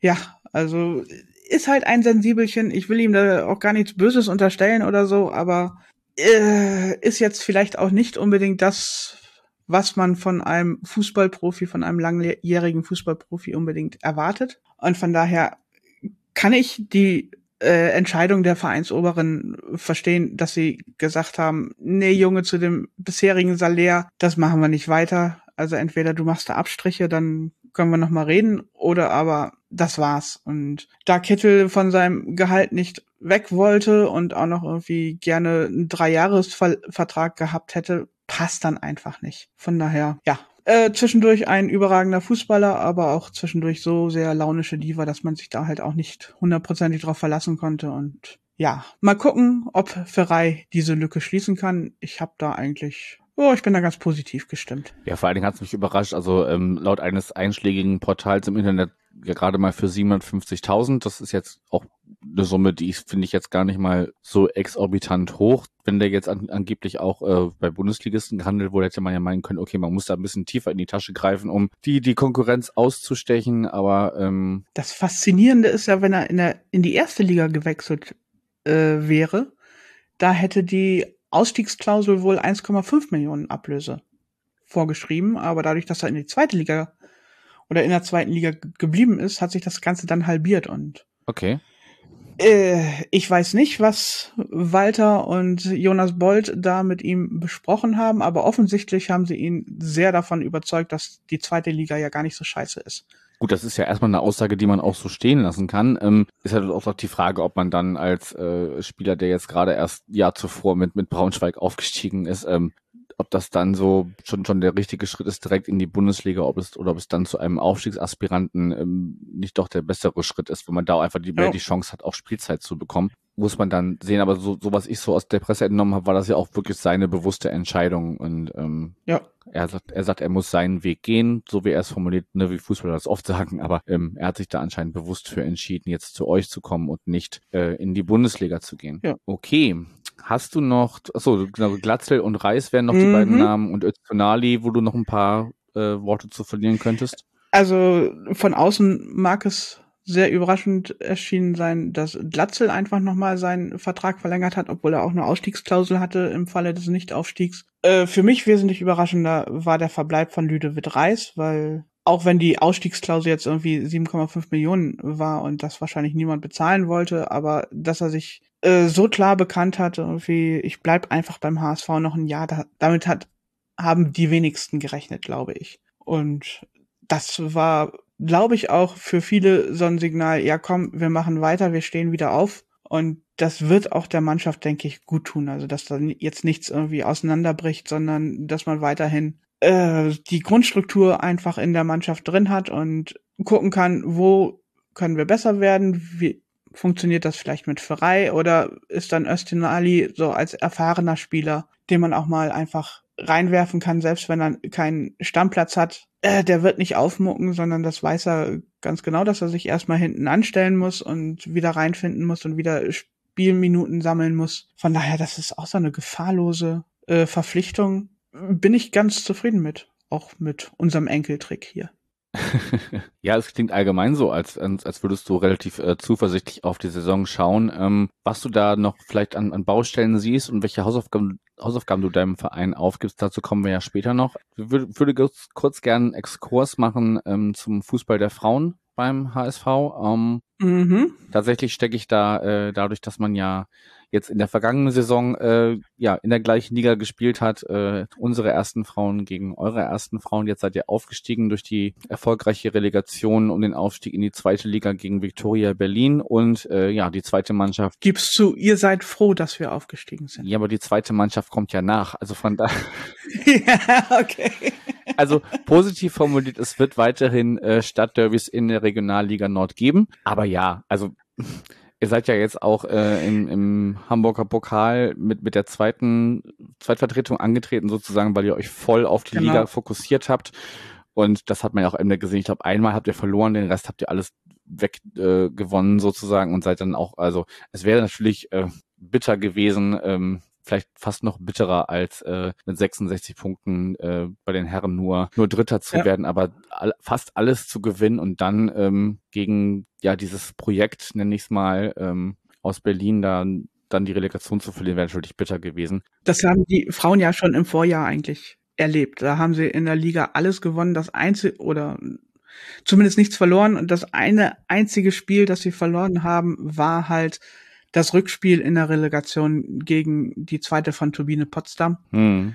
Von daher, da war jetzt diese Saison auch viel jetzt erst recht dabei und auch in der Relegation hat man das dann gesehen, dass die Frauen, die wollten unbedingt, die haben das wirklich gnadenlos runtergespielt. Victoria Berlin hat gut mitgehalten, aber plötzlich lagen sie irgendwie äh, im Hinspiel 0-3 hinten und keiner weiß so genau warum eigentlich. Und auch das Rückspiel, das war dann natürlich schon äh, früh gegessen, weil der HSV dann wieder schnell das 1 zu 0 gemacht hat und da war eigentlich die Messe gelesen und von daher, das war verdient, dass sie aufgestiegen sind und wir freuen uns da alle auch sehr drüber, weil da gibt's ja immer noch die Scharte von vor zehn Jahren, als plötzlich die Frauenmannschaft abgemeldet wurde Mhm. vom HSV e.V. Und dass da jetzt wirklich auch wieder äh, Energie reingesteckt wird und auch Geld reingesteckt wird, dass eben der Frauenfußball beim HSV äh, wieder durchstarten kann, das ist ein gutes Gefühl. Ja, also das kann ich auf jeden Fall, wenn man jetzt rein darüber spricht, dass einfach Fußball der Frauen in ähm, großen Vereinen eine Rolle spielen sollte, wenn nicht sogar muss, dann ähm, ja, kann ich das auf jeden Fall voll unterschreiben. Ähm, natürlich ist da immer noch so ein bisschen die Konkurrenzfrage, aber da habt ihr einfach ähm, ja auch mit der mit der Anlage da oben in Norderstedt einfach eine unglaubliche Infrastruktur schon, die da ähm, ja auch vieles, vieles ermöglicht, was bei uns einfach auch infrastrukturell noch nicht möglich ist, vom finanziellen mal ganz zu schweigen. Ähm, von daher, ja, freut es mich für den Fußball der Frauen an sich, dass der hier in Hamburg so, so erfolgreich stattfindet. Ähm, es könnte aber auch gerne beim FC St. Pauli noch ein bisschen mehr passieren. Aber da ist man auf jeden Fall auch dran. Aber darum soll es ja heute hier gar nicht gehen. Ihr habt halt keinen Horst Rubesch. Gut, das ist auch da jetzt wieder die Frage, ob man das möchte. aber ja, nein, also das, ich habe ihn ja auch tatsächlich schon mal, habe mit ihm quasi oben da in Norderstedt quasi an der gleichen Seitenlinie gestanden ähm, ähm, beim, beim Derby damals. Und ähm, ja, klar, das hilft natürlich, wenn du, wenn du so jemanden als, als Fürsprecher für, für diese Abteilung hast. Das Da war keiner zu widersprechen und dann wird auch mal ein Euro mehr locker gemacht. ist dann nur halt die, die Frage, ähm, wie, wie lang der dann auch locker gemacht wird oder ob dann nicht doch irgendwann, wenn es in anderen Bereichen klamm wird, ähm, ja, dann die, die Straße dann wieder drunter leiden muss. Aber ich will jetzt gar nicht unken, sondern ging mir nur um eine kurze, kurze Einordnung. Ähm, haben wir jetzt gerade schon sowohl sportlich als auch, ja, was den Stellenwert im, im Verein an sich angeht, hast du, glaube ich, so gerade schon so ein bisschen skizziert, dass das wieder im Kommen ist. Und ja, wir werden beobachten, wie sich das weiter entwickelt. Zum Stellenwert noch so eine Mhm. kleine Anmerkung. Äh, es gab jetzt gerade so eine Sonderaktion, äh, halt nach dem Aufstieg, wo die Mitglieder des HSV e.V.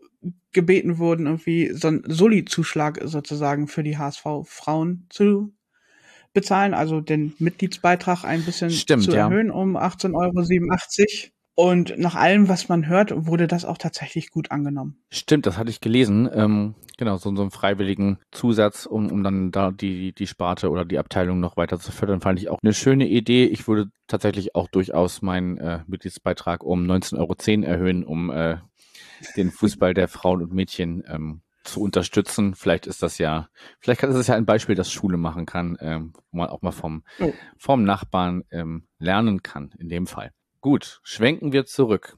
Achso, wir können vielleicht noch erwähnen, dass ähm, ja der Aufstiegstrainer dann aber doch gehen musste. Mit dem habe ich tatsächlich, äh, weiß nicht, ob du es gehört hast, aber so eine Sonderfolge gemacht in der in der abgelaufenen Saison zusammen auch mit unserem Trainerteam vom FC St. Pauli. Und da übernimmt jetzt der bisherige Co-Trainer Marvin Bolz. Hast du da Einblick, wie, wie es zu der Entscheidung kam? Oder.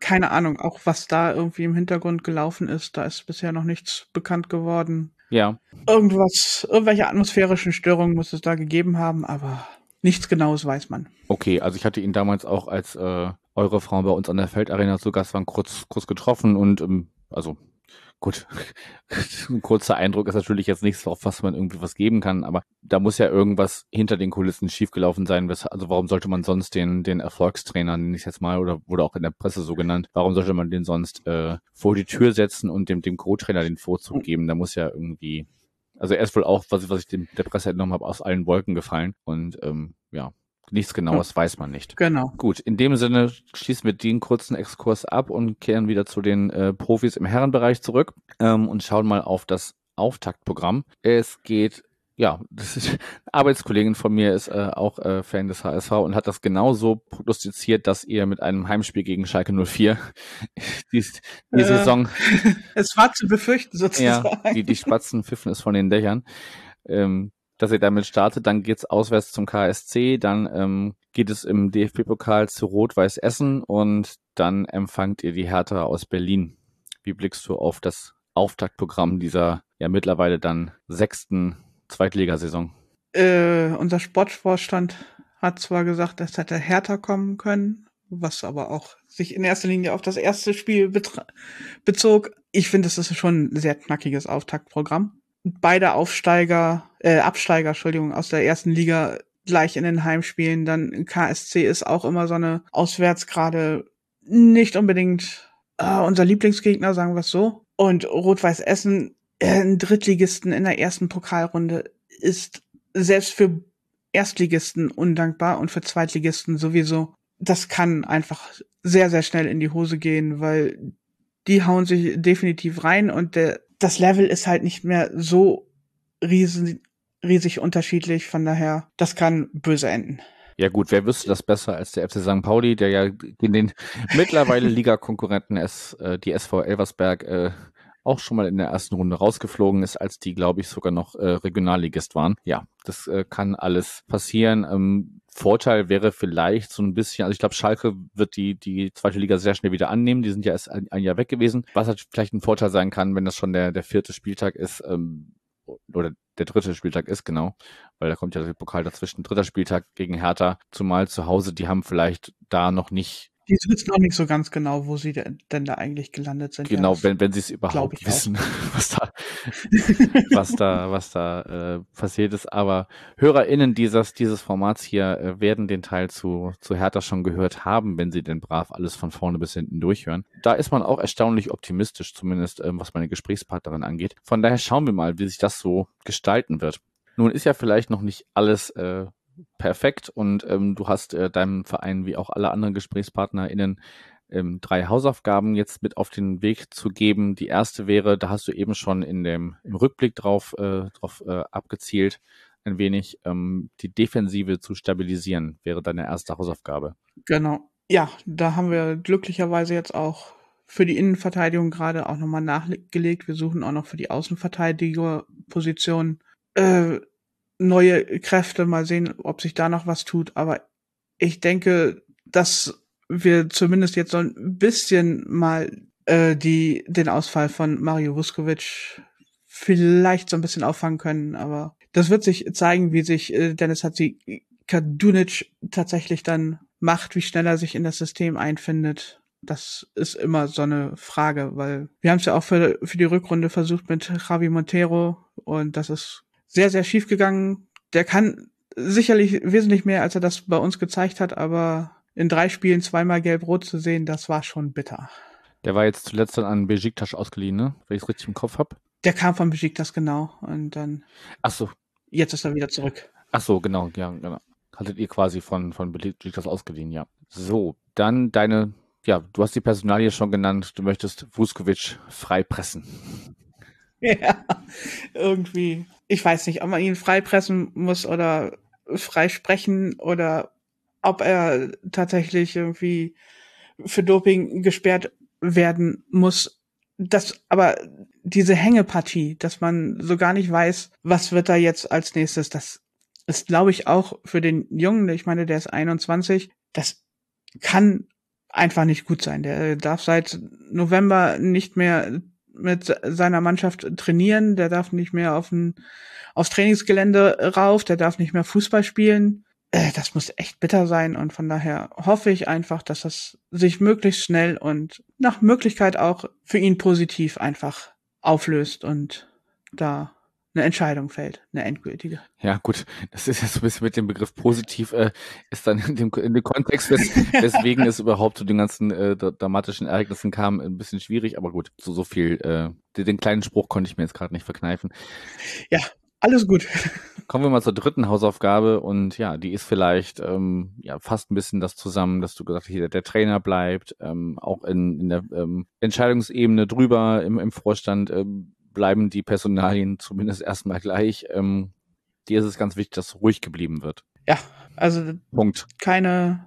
Äh, ich meine, wir sind da ja durchaus gebrannte Kinder. Ne? Wir haben dann ja zwischendurch einfach mal Trainer rausgeworfen, wie Christian Titz beweist gerade in Magdeburg, dass er doch ein guter Trainer ist und dass der HSV vielleicht in der ersten Zweitligasaison mit ihm durchaus wieder hätte aufsteigen können, wenn man ihn nicht nach fünf Spieltagen oder naja, nach zehn Spieltagen irgendwie entlassen hätte. Von daher ruhig bleiben, wirklich analysieren, was ist, was geht hier gerade ab und entweder auf dem Boden bleiben oder halt äh, die Gäule, die Weltlaufenden irgendwie wieder einfangen und einfach kontinuierlich weiterarbeiten. Das würde unserer AG sehr gut tun. Und wenn das dann so kommt, welchen Gegenstand aus der Schule würde dann dann der HSV in der kommenden Saison verkörpern? Mir ist da so als erstes der Schlüsselbund des Hausmeisters eingefallen, der eigentlich in alle überall reinkommt, aber man muss den richtigen Schlüssel erstmal finden. Und das ist das große Problem. Okay, tatsächlich hatten wir den auch noch gar nicht. Ähm, Finde find ich gut. Ich glaube, ich hatte bisher erst eine Doppelung ähm, bei, bei äh, ja, 17 GesprächspartnerInnen und hier meine Kollegen vom VDSN muss, müssen, äh, das wird dann später noch im Verlauf dieser Vorschau, muss die Frage auch beantworten. Ja, ich habe nicht mehr viele Aufnahmen vor mir und bisher war der Schlüsselbund noch nicht dabei. Finde ich sehr passend, dass man halt viele Möglichkeiten vielleicht auch hat. Ich meine, man ist ja immer noch auch, äh, ja, auch wenn der, wenn der Kader sicherlich jetzt nicht mehr so stark ist wie noch vor, vor fünf Jahren, als man äh, in die Liga gekommen ist, ja, hat man sicherlich noch mehr Möglichkeiten als, als manch anderer Verein. Aber man, man muss sie halt auch zu nutzen wissen und die richtigen Türen aufschließen. Das finde ich ein sehr schönes Bild. Genau. Gut, Tanja, dann bleibt eigentlich nur noch der Schlusssatz für dich. Es wäre für deinen Verein eine erfolgreiche Saison, wenn wir vor dem Stadtteil stehen. Das ist das, das ist das, das, das ist jetzt nach allem, was du geschildert hast, ist das die, das, worauf es ankommt? Im Zweifel immer. also ich kann nicht sagen, ich will partout aufsteigen, weil eigentlich will ich gar nicht in die erste Liga. Das ist von so vielen Sachen abhängig, ob es wirklich eine erfolgreiche Saison am Ende sein kann, aber Hauptsache wir stehen vor euch. Okay, wir werden, wir werden sehen. Das, das, hat mich jetzt, das hat mich jetzt tatsächlich überraschend getroffen. Ich dachte, du hättest einfach, du hättest jetzt gesagt, okay, mit einer, mit einer stabilen Defensive dann, dann, dann doch letztendlich im, im sechsten Anlauf aufzusteigen. Aber gut, ja, wir werden sehen. Dieses Jahr waren es ja am Ende dann nur zwei Plätze, ähm, die uns getrennt haben. Mal gucken, ob das äh, so bleibt. Ich meine, aber reichlich Punkte. Das ist richtig. Aber man muss ja auch, also zwischendurch war waren wir ja schon bei euch im, im Nacken zu spüren, glaube ich. Da lief es ja durchaus für uns äh, eine Zeit lang sehr, sehr gut und äh, bei euch lief es eher schlechter. Genau, aber am Ende, man trifft sich nächste Saison wieder und in dem Sinne, Tanja, ich danke dir, dass du wieder zu Gast hier warst und wir hören uns sicherlich und sehen uns hoffentlich auch mal in der kommenden Saison wieder oder überhaupt erstmal. Es war mir ein Vergnügen. Vielen Dank für die Einladung. Danke dir, mach's gut. Ciao. Ciao.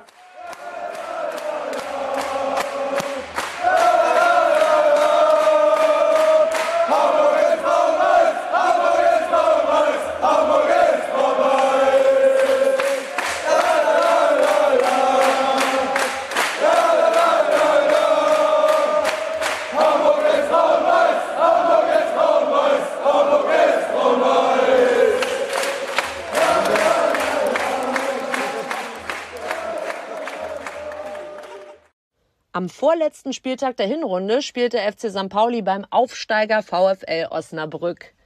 Sven ist freier Journalist, unter anderem für die neue Osnabrücker Zeitung mit dem Schwerpunkt Amateurfußball. Geboren und aufgewachsen in Osnabrück lebt er inzwischen mit Frau, Kindern und Hund im gleichnamigen Landkreis. 1997 hat er sich im Rahmen eines Freundschaftsspiels des VfL gegen den BVB in Lila-Weiß verliebt und verfolgt den Verein seitdem intensiv. Sechs Auf- und fünf Abstiege hat er in dieser Zeit miterlebt. Neben dem VfL beschäftigt er sich gerne mit dänischem Fußball, American Football, Baseball, Comics sowie Filmen und Serien. Sein Saisonfazit: Kneif mich mal. Der VfL Osnabrück ist zurück in der zweiten Liga und ja, vielleicht habt ihr damals ähm, seine Stimme schon gehört, als wir in der oder als wir während der Saison ähm, über den VfL Osnabrück gesprochen haben. Sven ist bei mir. Moin. Moin, moin. Genau, du warst äh, ja in den normalen Saisonfolgen äh, schon mal bei uns zu Gast und wir haben auch schon ein bisschen was zu dir gehört und ja, das Fazit der Saison von dir ist einfach kneif mich mal. Erzähl mal, was du damit meinst. Ja, ganz genau. Also wer das ein bisschen verfolgt hat, weiß, dass wir ja auf dramatische Weise erstmal am letzten Spieltag aufgestiegen sind und dazu halt noch, ähm, noch im Oktober bei uns der Abstiegskampf ausgerufen wurde und die Charakterfrage gestellt wurde und gesagt wurde, äh, dass es eben ums blanke Überleben geht für den Verein, für das Team. Und ja, ein paar Monate später steht da der Aufstieg in unfassbarer Weise und dementsprechend habe ich mich für dieses Fazit entschieden, weil es wirklich dann, als man dann nach dem Abpfiff gegen Borussia Dortmund 2 auf dem Rasen stand, äh, pure Freude, aber auch unglaubliche, ja, wie soll man sagen, Verwunderung immer noch bei mir zum Beispiel herrschte, dass ich äh, einfach nicht das noch gar nicht realisiert hatte, sobald das, dass wir aufgestiegen waren. Das war einfach eine absolute Wahnsinnssaison.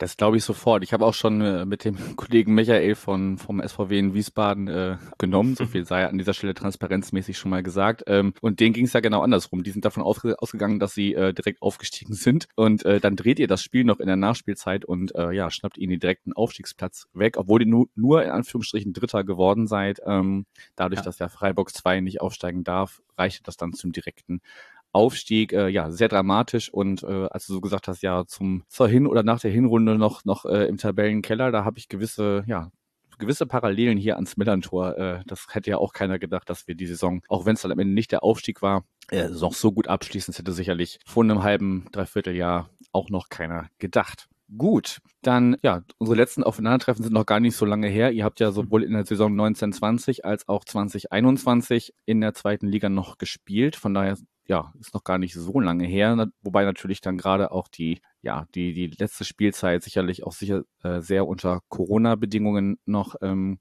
ja, unter den Eindrücken von Corona äh, stattgefunden hatte. Genau.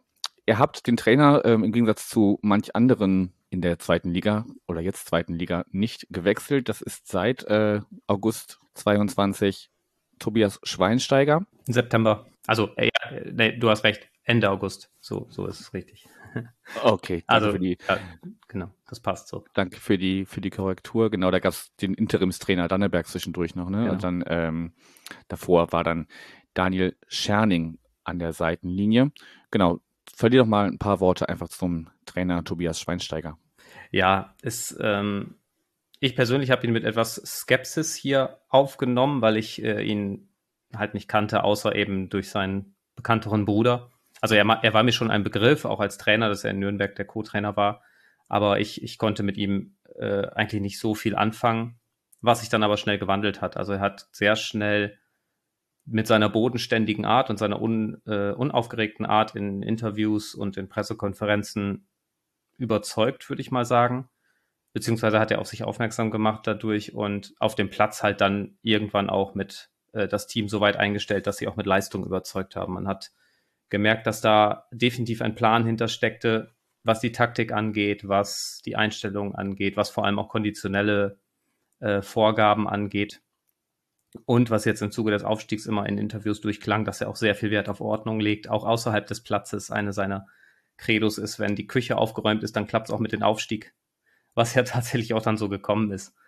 Also er hat wirklich sehr gute Arbeit geleistet, hat hier immer realist, realistisch äh, agiert und realistische Äußerungen getätigt, wie eben zum Beispiel nach dem 1 zu 4 in Elversberg nach dem 13. Spieltag, wo er gesagt hat, wir kämpfen hier um den Abstieg oder gegen den Abstieg und äh, alle sind jetzt gefragt. Ja, und so hatte das Team langsam aber sicher dann wieder auf die, äh, in die richtige Spur bekommen und genau, am Ende stand der Aufstieg.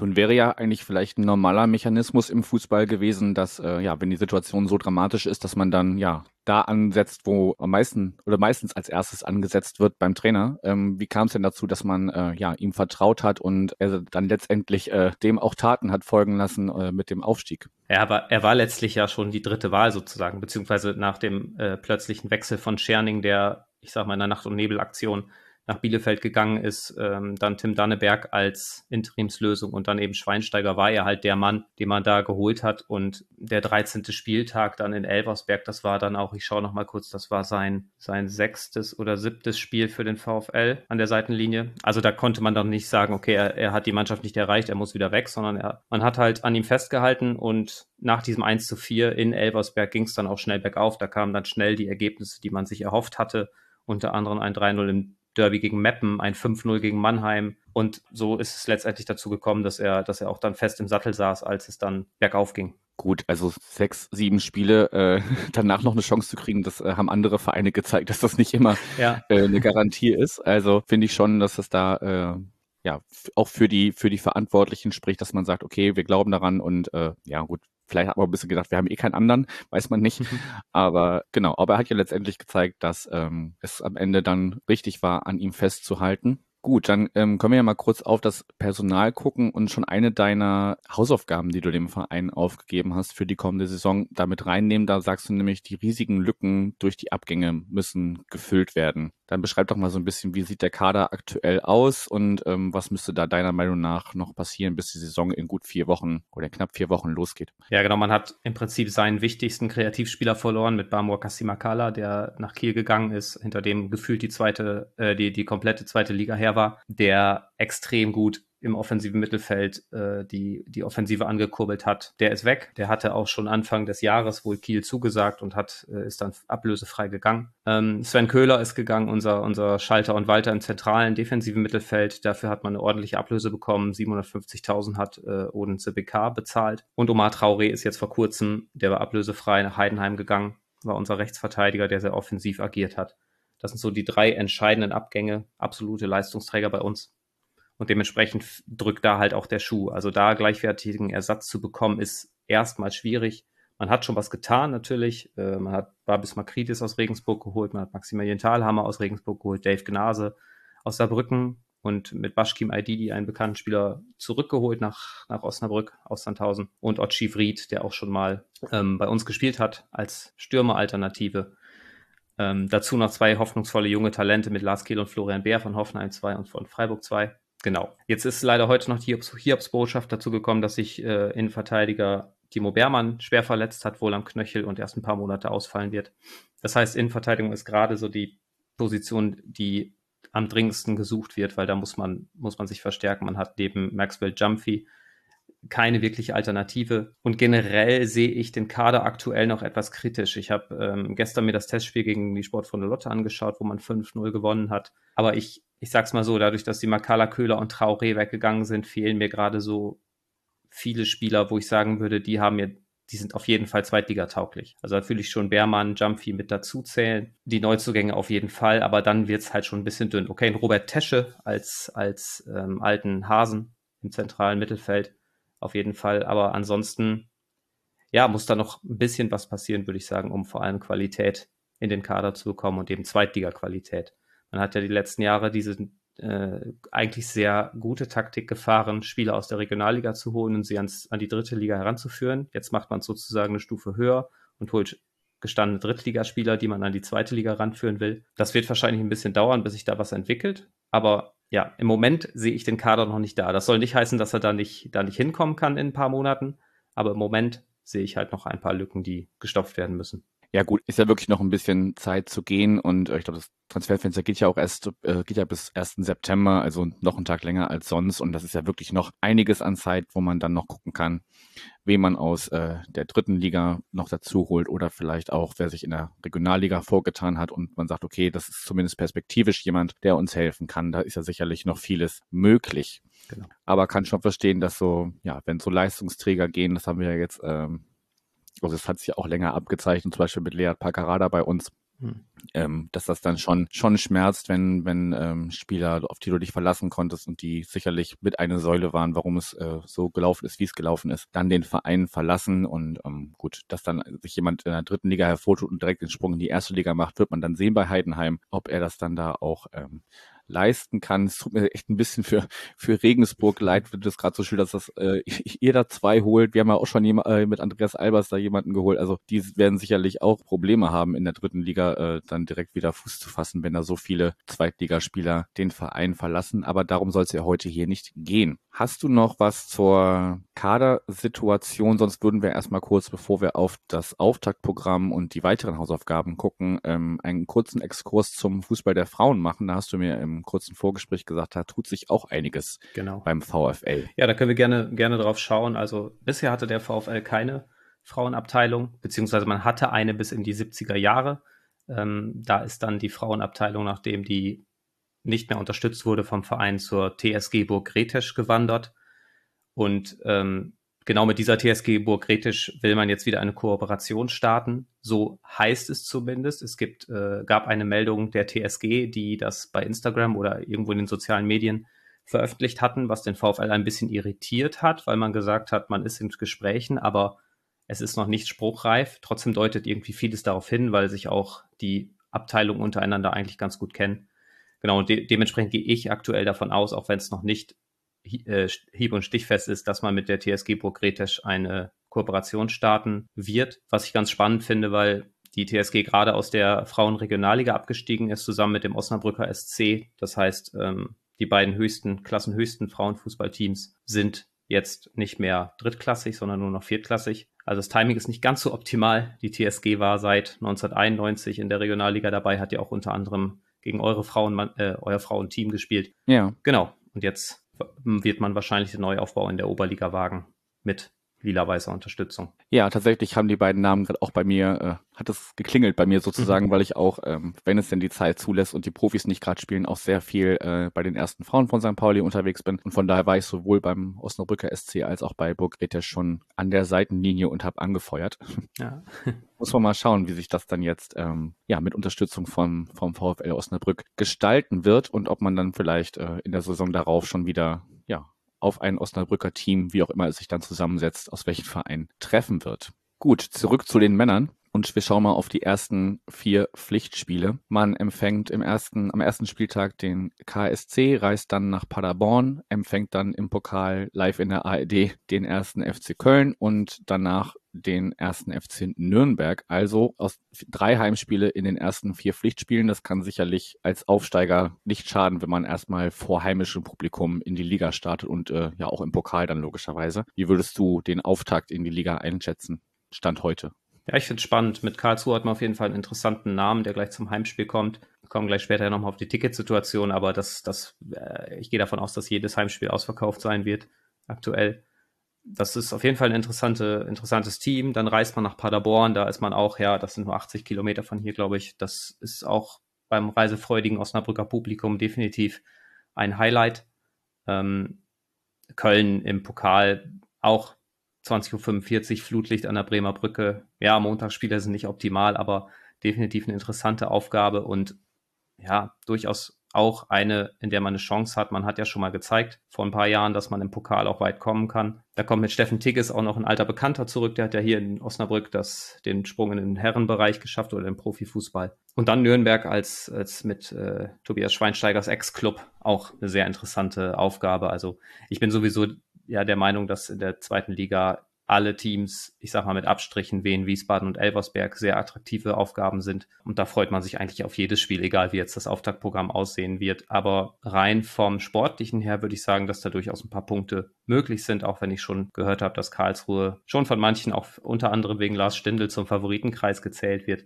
Paderborn ähnlich und Nürnberg. Ja, Nürnberg hat ja letzte Saison, wenn ich es jetzt richtig im Kopf habe, ich habe die zweite Liga nicht so intensiv verfolgt, aber nicht sehr gut performt und hat auch kurz vor Schluss noch erst den Klassenerhalt geschafft. Also da bin ich, da bin ich sehr gespannt, was man da rausholen kann. Ja, tatsächlich haben äh, wir letztes Jahr, als wir im St. Pauli-Segment so ein bisschen getippt haben, wie könnte es denn ausgehen, äh, Nürnberg alle ein bisschen besser gesehen, als äh, sie da letztendlich abgeschnitten haben. Das konnte man aber sicherlich im Vorfeld nicht ahnen, dass sie da so Schwierigkeiten haben würden. Und ja, gut, Paderborn ist ja immer äh, mit zuzuzählen, zumindest zu den Top 5, Top 6. Ähm, Spiel, äh, reden da ja immer ein Wörtchen mit. Und jetzt, hm. wo, ähm, wo Heidenheim, die ja auch immer mit oben äh, dabei waren, weg sind, ist da sicherlich ein Plätzchen frei geworden für Mannschaften, die Ambitionen haben, ähm, ja, zumindest oben anzugreifen. Okay, dann kommen wir mal zur zweiten Hausaufgabe, die du dem Verein aufgibst. Äh, da sagst du, man muss sich treu bleiben. Was meinst du damit?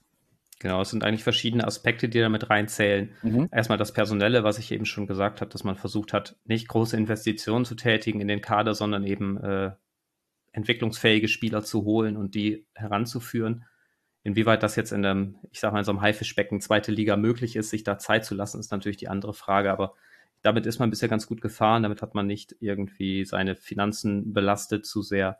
Und ich finde, das muss der Weg auch sein für einen Verein wie den VfL, die jetzt nicht das große Stadion haben um, und große äh, Sponsorenerlöse und die in der TV-Geldtabelle ja auch am, auf dem drittletzten Platz liegen, wenn ich es richtig im Kopf habe. Das wäre so der erste Punkt dieser, dieser Hausaufgabe. Dann auf jeden Fall sollte man sich infrastrukturell weiterentwickeln. Da hatte ich das letzte Mal, als ich hier zu Gast war, auch sehr intensiv darüber gesprochen, dass man immer noch dabei ist, einen Platz für ein Trainingszentrum zu finden. Damals sah es so aus, als würde man eins finden, was sich aber dann doch wieder zerschlagen hat. Jetzt hat man aber inzwischen endlich einen Trainingsplatz bauen können, einen beheizten Rasenplatz, was ja, was für Osnabrück hier ein Novum ist. Also außerhalb der Bremer Brücke natürlich. Mhm. Und da wird auch schon seit Februar drauf trainiert. Und so ist es dann so, dass, dass die Profis halt ein eigenes Trainingszentrum jetzt in den nächsten Jahren komplett an dieser Stelle dann bekommen werden. Da werden noch mehrere Plätze gebaut und ein großes, äh, ja, große Facility sozusagen.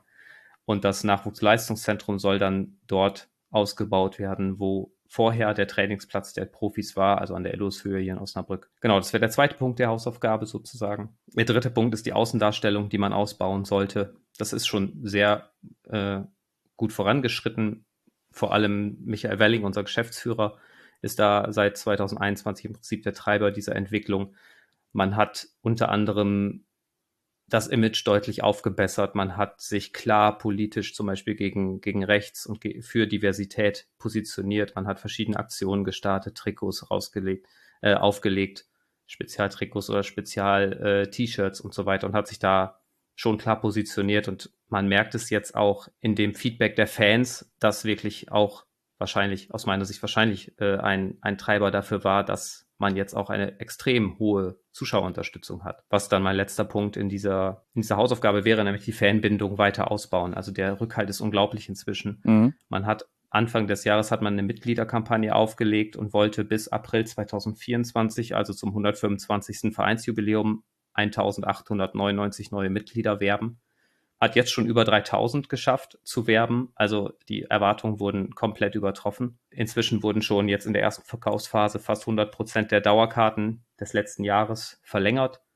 Äh, ab morgen, also ab, ab, dem dritten, nee, wir nehmen ja jetzt am dritten auf, am 4. Juli ähm, gehen weitere 3200 Tickets in den Verkauf und man geht davon aus, dass die, also Dauerkarten, man geht davon aus, dass die innerhalb von weniger Stunden, wenigen Stunden alle verkauft sein werden.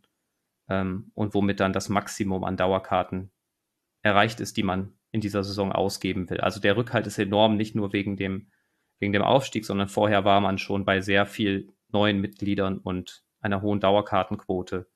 Und das Stadion war im Prinzip fast immer voll. Ja, man hat die Fans irgendwie an, an sich binden können mit diesen verschiedenen Maßnahmen, die ich angesprochen habe. Unter anderem hatte meiner, aus meiner Sicht auch Tobias Schweinsteiger einen großen Anteil ran mit seiner authentischen Art und dem, dem Team. Und ja, das ist jetzt eine Basis, die man definitiv nicht verspielen darf. Ähm, und da hoffe ich, dass die Verantwortlichen eben die richtigen Schritte einleiten oder dies, den Weg weitergehen, sagen wir es so, weil die Schritte sind eingeleitet. Okay, wir werden auf jeden Fall ähm, schauen, wie das dann weitergeht. Aber das klingt ja so, als hätte man sich auf einen guten Weg begeben und ähm, sollte den jetzt einfach mit einem gewissen Augenmaß dann auch ähm, weitergehen. Ja, was ich noch, was ich noch vergessen habe, vielleicht, dass man auch für Osnabrücker Verhältnisse im Moment sehr viele Auswärtsfahrer hat. Also die. Das wäre tatsächlich meine nächste Frage gewesen. Ne? Ah, okay. ja, also die die Gästeblöcke waren erstaunlich voll jetzt in der Saison, äh, was was mich auch erstaunt hat. Und irgendwie ist ist da ein Ruck auch durch die Zuschauer gegangen, durch die Fans, dass man bereit ist, mehr Fahrten, längere Fahrten auf sich zu nehmen. Das war in der Vergangenheit nicht immer der Fall. Da waren die Gästeblöcke öfter mal ja halb voll oder wie auch immer also nicht, nicht voll gefüllt und jetzt sieht das schon deutlich, deutlich besser aus. Also können wir auch davon ausgehen, dass ähm, wenn wir dann oder wenn ihr dann bei uns spielt, dass dann auch ähm, der Gästeblock in der Nordkurve gut gefüllt sein wird. Ja, also da gehe ich davon aus, dass der zu 100 Prozent ausgelastet sein wird. Ja gut, ist ja auch immer noch ähm, mit Hamburg ein attraktives Auswärtsziel. Da machen ja sicherlich viele dann auch ein langes Wochenende draus oder zumindest äh, ja äh, ein, zwei ja. Übernachtungen oder so. Und ähm, ja, ist dann immer eine, eine Reise wert und ganz ehrlich, wenn man dann als Heimfan da steht, ist es auch schöner, wenn der Gästeblock gefüllt ist, anstatt da ja 20, 30 Peoples stehen. Mal gucken, wie viel Elversberg mitbringt. Die sind ja jetzt irgendwie das neue Sandhausen der Liga, fürchte ich. Ja. Da werden sicherlich nicht so viele die Reise antreten, muss man dann mal schauen. Auf jeden Fall. Eine sehr komplexe zweite Hausaufgabe und die dritte, die du aufgibst, ist den Fahrstuhl stoppen. Das interpretiere ich so, dass du ja zumindest äh, Grundziel Klassenerhalt äh, anpeilst. Auf jeden Fall. Also ich habe es äh, in der Vorstellung ja gesagt, ich bin seit 1997 VfL-Fan und in der Zeit habe ich sechs Aufstiege, fünf Abstiege und eine gescheiterte Aufstiegsrelegation mitgemacht. Also der, das Label Fahrstuhlmannschaft passt hier definitiv äh, wie die Faust aufs Auge und man hat es noch nie geschafft, sich zwei Saisons in Folge in der zweiten Liga zu halten und das sollte aus meiner Sicht jetzt einfach mal passieren, auch wenn die Liga natürlich wirklich umkämpft und hart ist, wenn man sich die Namen anguckt. Aber genau, der Fahrstuhl muss gestoppt werden. Das spielt auch ein bisschen auf das Aufstiegsvideo an, was der VfL veröffentlicht hat, wo es darum geht, der lila-weiße, nee, der Fahrstuhl nach oben ist besetzt. Es war ein ganz nettes, sympathisches Video, was man da in den sozialen Medien geteilt hat. Genau, und das ist eben für mich das Ziel. Klassenerhalt, Etablierung im Unterhaus und dann die finanziellen Mittel, die man eben durch die zweite Liga jetzt hat, im Vergleich zur dritten Liga, die besseren finanziellen Mittel eben auch intelligent nicht nur in die Mannschaft, sondern auch in Infrastruktur steckt, um einfach bessere Voraussetzungen hier zu schaffen. Okay, das Video können wir gerne mal äh, in den Show Notes zur Saisonvorschau verlinken, wenn man sich das gerne mal oder wenn sich das jemand anschauen möchte. Und ähm, ja, dann wird ja wahrscheinlich das Ziel sein, dass man zumindest drei Teams findet, die am Ende hinter einem stehen, damit man nicht auch noch diese äh, unsägliche Relegation spielen muss. Ähm, aber das sollte ja vielleicht machbar sein. Es ist ja auch immer die Frage, wieso die vermeintlichen Favoriten. Ich meine, wer hat letztes Jahr oder vor der letzten Saison gedacht, dass äh, Bielefeld direkt durchrauscht? Sicherlich äh, die wenigsten. Und äh, von daher ist ja. die zweite Liga so umkämpft, wie sie ist, wie du schon gesagt hast, auch immer für eine Überraschung gut, mindestens eine. Und ja, wir werden schauen, wie sich das so im Verlauf der Saison entwickelt und sicherlich, du hast ja auch gesagt, man soll sich treu bleiben äh, in verschiedenen Aspekten. Das wird sicherlich einfacher, wenn man nicht von Spieltag eins an gegen den Abstieg spielt, äh, sondern zwischendurch mal in etwas ruhigeren Fahrwassern, vielleicht so im gesunden Mittelfeld mit ein bisschen Polster nach unten, dann lässt sich sicherlich auch besser arbeiten, als wenn man die ganze Zeit äh, nach unten gucken muss. Gut, dann könnten wir, wenn du sonst nichts mehr hast, schon zur Abschlussfrage kommen oder haben wir noch was vergessen, was du gerne loswerden möchtest? Äh, eigentlich nicht. Ich, ich möchte nur sagen, dass ich auf keinen Fall in die Relegation möchte. Das kann ich gut nachvollziehen. weil, weil ich habe nochmal geschaut, wir sind jetzt, wir waren jetzt viermal drin und sind jedes Mal gescheitert, einmal am Aufstieg und äh, dreimal sind wir abgestiegen durch die Relegation. Ähm, also das muss auf jeden Fall vermieden werden. Du, ähm, man kann die auch gerne grundsätzlich abschaffen, wobei ich letztes Jahr jetzt äh, ganz froh war, dass es sie noch gab und ähm, ein gewisser anderer Hamburger Verein es dann wieder nicht geschafft hat. Aber ja, so viel, so viel Helme sei erlaubt. Gut, dann kommen wir zur Abschlussfrage, bevor wir zu deinem Schlusssatz kommen. Welcher Gegenstand aus der Schule wird die kommende Saison deines Vereins verkörpern? Ja, ich hatte eben gesagt, dass Tobias Schweinsteiger sehr viel Wert auf Ordnung setzt und deswegen habe ich die perfekt geführte, geführte Mappe als Gegenstand genommen, die von außen makellos ist, wunderbar, schön beschriftet. Ähm, Ordnung ist eben die halbe Miete. Und auch Inhalt, äh, innen sieht alles toll aus, aber der Inhalt an sich, was da drin steht in dieser Mappe auf den Blättern, der, das muss ich halt erst noch zeigen, wie gut der ist. Und das äh, finde ich passt perfekt dazu, weil die Ordnung wird stimmen auf dem Platz bei uns, die ähm, Außendarstellung wird wahrscheinlich stimmen, aber wie es dann auf dem Platz aussieht, also welche, was die Ergebnisse sind letztlich, das muss ich halt noch zeigen. Okay, dann wird man im Verlauf der Saison sehen, ob, nur, ob die Mappe nur von außen hui ist und von innen fui oder ob man auch auf den Inhalt vertrauen kann. Genau. Sehr gut. Dann wäre noch äh, der Schlusssatz für dich. Es wäre für meinen Verein eine erfolgreiche Saison, wenn. Wenn wir die Klasse halten. Das war kurz und bündig. ja, Sven, ich danke dir für deine Zeit und äh, ja, man wird sich sicherlich äh, im Verlauf der Saison über den Weg laufen. Es dauert ja noch eine Weile, bis wir gegeneinander spielen, aber da ist findet sich bestimmt eine Möglichkeit, ähm, ja, sich auch mal auf ein kurzes Hallo, ich weiß nicht, ob du vorhast, nach Hamburg zu kommen zum Beispiel. Ich ähm, versuche es, wenn es sich einrichten lässt, äh, werde ich es auf jeden Fall machen. Das können wir doch schon mal so festhalten. Du willst ja auch mit dafür sorgen, dass der Gästeblock im Millantor gefüllt ist. Ganz genau. Gut, dann danke ich dir für deine Zeit. Wenn du nichts mehr hast, könnten wir das jetzt hier ähm, ja, rund machen und ich bedanke mich bei dir und viel Spaß in der zweiten Liga. Ja, danke. Vielen Dank für die Einladung und äh, euch auch eine erfolgreiche Saison. Danke dir, mach's gut. Ciao.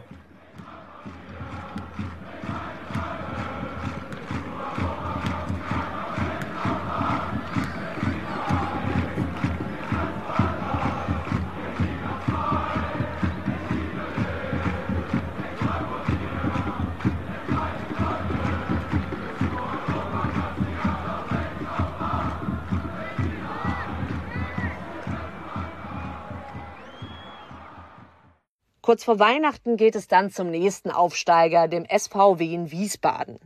Michael ist 44 Jahre alt, hat zwei Kinder, ist Sozialpädagoge und hat die ersten 30 Jahre in Wien-Taunusstein gelebt.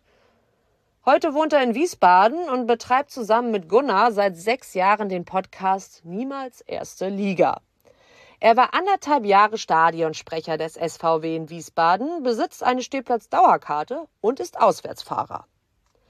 Die Saison, die nach einem turbulenten letzten Spieltag und dank der erfolgreichen Relegation gegen Arminia Bielefeld letztendlich zum Aufstieg führte, beschreibt er als einen wilden Ritt.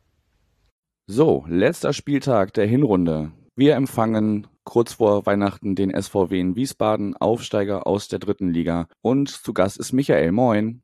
Ja, moin, Yannick, Gude aus Wiesbaden. Freut mich, dass äh, du zugesagt hast und wir jetzt hier mal so ein bisschen gucken, wie es dem SVW in Wiesbaden so ergangen ist. Ist ja schon einen kleinen Moment her, dass wir uns das letzte Mal gesehen haben, zuletzt ähm, im Juni 2020. Ähm, damals gab es ein 5 zu 3 für euch in Wiesbaden ähm, und das Heimspiel der FC St. Pauli mit 3 zu 1 gewonnen. Dann muss man noch schon zurückgehen ins Jahr 2018. Da, ähm, ja, da war ich auch vor Ort, da erinnere ich mich noch, da gab es ein 3 zu 2 nach Verlängerung für euch. Da war ich äh, sehr geknickt an diesem Tag. Und dann zuletzt in der Saison 08, 09 ist man sich begegnet. Aber wir sprechen jetzt erstmal über die vergangene Saison. Die hast du als ähm, wilden Ritt beschrieben. Erzähl doch mal so ein bisschen, wie blickst du heute auf die Liga 3 erstmal zurück? Ja, es, ich bin mit nicht so großen Erwartungen in die Saison gegangen. Lag zum einen an den äh, vermeintlich ähm, oder vor der Saison höher eingeschätzten Konkurrenten und auch einer gewissen Unsicherheit, was unser Trainer Markus Kauczynski jetzt eben in einer kompletten Saison dann verändern kann. Und somit bin ich sehr positiv überrascht worden im Laufe der Saison. Es war die erfolgreichste, würde ich sagen, weil wir nie so lange äh, auf dem Aufstiegsplatz oder Relegationsrang gestanden haben. Und ja, mit allen äh, Höhen und Tiefen, die es im Laufe der Saison gab, ähm, gab es auch immer wieder Siegesserien. Und am Ende, klar, gehörte dann auch Glück dazu, dass die gerade am vorletzten Spieltag die Konkurrenten ähm, nicht an uns vorbeigezogen sind, also in dem mit Namen äh, Saarbrücken und Dresden, die selbst auch immer wieder Punkte haben liegen lassen. Und ähm, ja, dann mit dem äh, mit einer sehr gelungenen Relegation zum Schluss. Absolut, ja. Also Rekordrelegation äh, zwischen Liga 3 und 2 ähm, mit einem insgesamt 6 zu 1 nach 4 zu 0 und 2 zu 1 aus eurer Sicht gegen Arminia Bielefeld. Ich fürchte, den meisten werden auch eher die Bilder in Erinnerung bleiben. Also wenn sie es jetzt gerade nicht mit dem SVW in Wiesbaden halten, ähm, ja, der Unmut der äh, Arminen und Armininnen, die da, äh, der sich da Bahn gebrochen hat. Aber trotzdem habt ihr da souverän ähm, den Aufstieg klar gemacht. Das ist jetzt euer dritter Aufstieg in die zweite Liga nach 2007 und 2019. Vielleicht vorher noch kurz ähm, der Vollständigkeit halber, das gab es ja im nicht nur in der Relegation oder im, Finale der zweiten Liga äh, mit einem gewissen Nachbarschaftsverein hier, ähm, dass es in den letzten Minuten des letzten Spieltags ein bisschen dramatisch wurde, weil ähm, ihr davon ausgegangen seid, weil Osnabrück zurücklag ähm, gegen äh, den BVB 2, dass äh, ihr direkt aufsteigt. Dann hat aber Osnabrück das Spiel noch gedreht und äh, ja, ihr seid in besagter Relegation gelandet das war vielleicht auch noch so ein Pass zum wilden Ritt, dass auch das Finale noch so dramatisch war, oder? Ja, natürlich. Ähm, bei mir persönlich kommt dazu, dass ähm, das Heimspiel gegen Halle tatsächlich das einzige Heimspiel der Saison war, das ich verpasst habe, weil ich auf eine Hochzeit ähm, eingeladen war. Auch das noch. Das hat natürlich im Vorfeld für mich äh, zu der ganzen Spannung, die es ja sowieso schon gab, äh, hatte ich so, aber ich, ja, da hatte ich jetzt dann auch, ich hatte überlegt, nicht hinzugehen, aber das kannst du irgendwie dann auch nicht machen.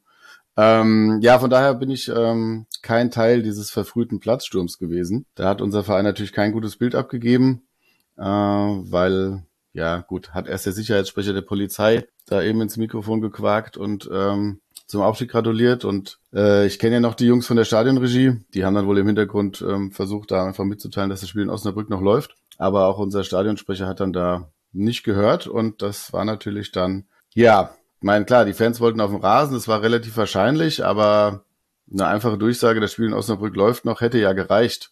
So dachte die Mannschaft, es wäre durch und ähm, ja, bis dann irgendwann die Nachricht von dem zweiten Tor kam. Ich glaube, das 1-1 in Osnabrück ist gefallen, als bei uns so die ja, Menschen auf, die, auf den Platz ge, ge, gestürmt sind. Und ähm, ja, ich äh, selbst hab's dann nur eben übers Handy mitbekommen. Ja, das war natürlich äh, enttäuschend, auch wenn ich sagen muss, wie gesagt, am Spieltag vorher haben wir in Elversberg 1-1 gespielt und ähm, das war am Samstag und dann Sonntag hatte Saarbrücken die Chance an uns vorbeizuziehen, ist dann aber gegen Neuen Duisburger nur zum 2-2 gekommen und Montag dann das für uns legendäres Spiel von Dynamo Dresden in Meppen, die da schon abgestiegen waren, verlieren dann noch 4-1 nach 1-0 Führung. Also das, äh, da ging dann richtig die Euphorie auch bei mir los. Und äh, ja, klar, man hätte es dann mit einem ähm, 2-0-Sieg gegen Halle ja auch äh, direkt geschafft gehabt. Also es hat ja wirklich nur ein Tor gefehlt. Es ging um die Tordifferenz und hätten wir 2-0 gewonnen, wäre der Platzsturm nicht verfrüht gewesen. Aber so habe ich den Aufstieg dann auch live miterlebt. Das fand ich dann natürlich sehr cool. Ja, auf jeden Fall dramatische Schlussphase und ähm, ja, ein Wechselbad der Gefühle. Nun ist ja zum Glück für euch im Gegensatz hier zur, zur Nachbarschaft ähm, gut ausgegangen und ich glaube, ich spreche für viele St. PaulianerInnen, dass wir ganz froh sind, dass Dynamo Dresden es nicht geschafft hat, in die, Rück, äh, die Rückkehr in die zweite Liga. Gehen wir mal ein bisschen weiter thematisch. Du hast äh, euren Trainer schon angesprochen, mit dem haben wir ja auch eine gewisse Vergangenheit. Ich persönlich habe ihn nicht in so guter Erinnerung. Seit November 2021 ist Markus Kauczynski bei euch, hat noch einen Vertrag bis 2025. Ja, verliere doch mal noch ein paar Worte zu ihm und seiner Arbeit bei euch. Ja, also er hat ähm, ja Rüdiger Rehm ersetzt, der vorher sehr lange Zeit bei uns war und auch erfolgreich war. Die Absetzung von ihm war ja auch zu einem Zeitpunkt, wo es durchaus okay war und man noch ähm, auch Kontakt zur Tabellenspitze hatte oder zumindest zu den Aufstiegsrängen. Und das hat sich unter Markus Kaczynski in der, wie gesagt, in der Saison, wo er dann übernommen hat, auch nicht gebessert. Eher, man ist eher noch so ein bisschen abgerutscht. Aber jetzt in der vergangenen Saison hat man, hat finde ich zumindest, hat man gesehen, dass ähm, man unter Markus Kauczynski ein stabileres Gesamtkonstrukt hat. Das hat es unter Rüdiger Rehm so nicht gegeben. Und somit halte ich ihn für ja sehr wichtig. Und er hat, vor allem weil er eben einzelne Spieler unter ihm äh, haben sich dort äh, klar gesteigert und weiterentwickelt. Ähm, die bekanntesten sicherlich ähm, Benedikt Hollerbach und Brooklyn Eze sehe, der ja jetzt auch nach Hannover wechselt. Mhm. Für eine recht hohe, für uns recht hohe Summe. Ich glaube 800.000. Und ähm, gut, Benedikt Kollerbach hat es ja dann sogar bei Kicker auf die, zumindest in der App auf die Top-Bildung gebracht, weil es dann da ja ein Wettbieten gibt, mehrerer Bundesligisten anscheinend.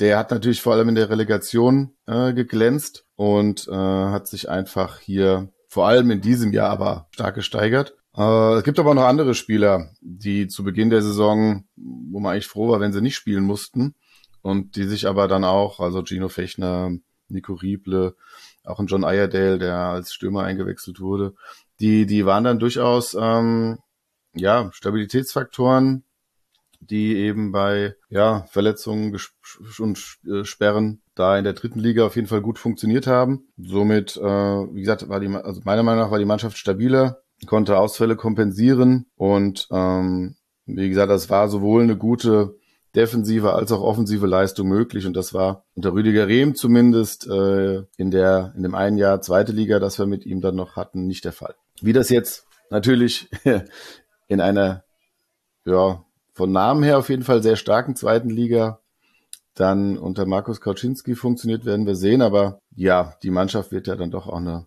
eine andere sein, die zumindest dann, zumindest die Startelf wird eine deutlich andere sein. Ja, dazu kommen wir ähm, gleich noch. Also ich habe rausgehört, eine Grundstabilität und teilweise auch ähm, sehr gute Einzelleistungen einzelner Spieler haben dazu geführt, dass ihr jetzt da steht, wo ihr steht. Dann machen wir kurz einen Exkurs quasi hinter die Kulissen oder auf die Ränge. Ihr habt in eurer Saisonabschlussfolge vom 26er Club erzählt. Ähm, da ging es so ein bisschen im Zusammenhang mit einer, mit einer Dauerkarte, dass man da irgendwie auch, wenn man da Mitglied wird, dann irgendwie ja was sparen kann und dann gleichzeitig auch noch da diesen 26er Club unterstützt. Kannst du mal kurz ähm, für uns schildern, was sich dahinter verbirgt und was der Unterschied zur klassischen Vereinsmitgliedschaft ist. Ja, der 26er Club, den gibt's jetzt seit ein oder zwei Jahren, ist im Prinzip eine Vereinsmitgliedschaft light. Man hat kein Stimmrecht äh, auf der Jahreshauptversammlung und das ist, glaube ich, auch schon der einzige Unterschied. Es ist, also, abgesehen von den Kosten, eine Vereinsmitgliedschaft kostet mehr. Ähm, ich glaube, das sind 7,50 Euro im Monat, also 90 Euro im Jahr und der 19 oder der 26er Club kostet eben 19,26 Euro im Jahr. Und allein bei einer Stehplatzdauerkarte äh, führt es aber dazu, dass man 48 Euro weniger zahlen muss. Das heißt, sich eine Dauerkarte zu holen, ohne diese 26er Clubmitgliedschaft, führt halt einfach dazu, dass ich effektiv mehr bezahle. also das macht dann irgendwie keinen Sinn. Natürlich schafft der Verein damit eine ähm, weitere Bindung und ähm, Genau, man hat entweder, man kann die man kann diesen 26er Club jährlich bezahlen, dann kostet er eben 19,26 Euro oder man kann ihn sogar lebenslang erwerben, diese Mitgliedschaft, dann kostet sie einmalig 119,26 Euro. Ja, aber wenn man dann knapp 50 Euro spart und das Modell so weitergefahren wird, hat man auch die ja innerhalb von drei Jahren drin. Und ähm, ja, ansonsten, es gibt dann so manchmal, äh, oder es gab es in der letzten Saison einzelne Events, wo dann zu einem Auswärtsspiel eingeladen wurde in die, äh, in die VIP-Räume der Britta Arena, wo man dann das Spiel zusammen geguckt hat und da bewirtet wurde. Ähm, zumindest mit Getränken, glaube ich. Und ähm, weil das war, glaube ich, das Auswärtsspiel in Freiburg, da war ich aber mit. Ja, also es ist im Prinzip eine, eine günstige Vereinsmitgliedschaft, ohne dass man Stimmrecht hat bei der Jahreshauptversammlung. Okay, danke für die Einordnung. Als du gerade gesagt hast, ähm, das rechnet sich ja irgendwann. Ich glaube, die Menschen hier bei auf St. Pauli, die damals eine lebenslange Dauerkarte äh, gekauft haben, als es dem Verein wirklich äh, finanziell sehr schlecht ging, das hat sich mittlerweile auch rentiert. Damals diese 1910 Euro für eine lebenslange Dauerkarte. Ähm, das müsste man mittlerweile auch wieder raushaben. Gut, dann streifen wir kurz, das ist das erste Mal jetzt in dieser Saison oder in dieser Saison Vorschau, dass ich auch mal kurz gucke, wie es denn um den Fußball der Frauen bei den einzelnen Vereinen so bestellt ist. Da ist es bei euch so, ihr habt ähm, mit der Begründung, dass äh, ja die Infrastruktur des Nachwuchsleistungszentrums das nicht richtig zulässt, keine eigenen Frauen- und Mädchenmannschaften. Deshalb gibt es jetzt eine Kooperation mit dem SV Erbenheim. Du hast mir schon im Vorgespräch gesagt, das ist äh, quasi ein Stadtteilverein in Wiesbaden.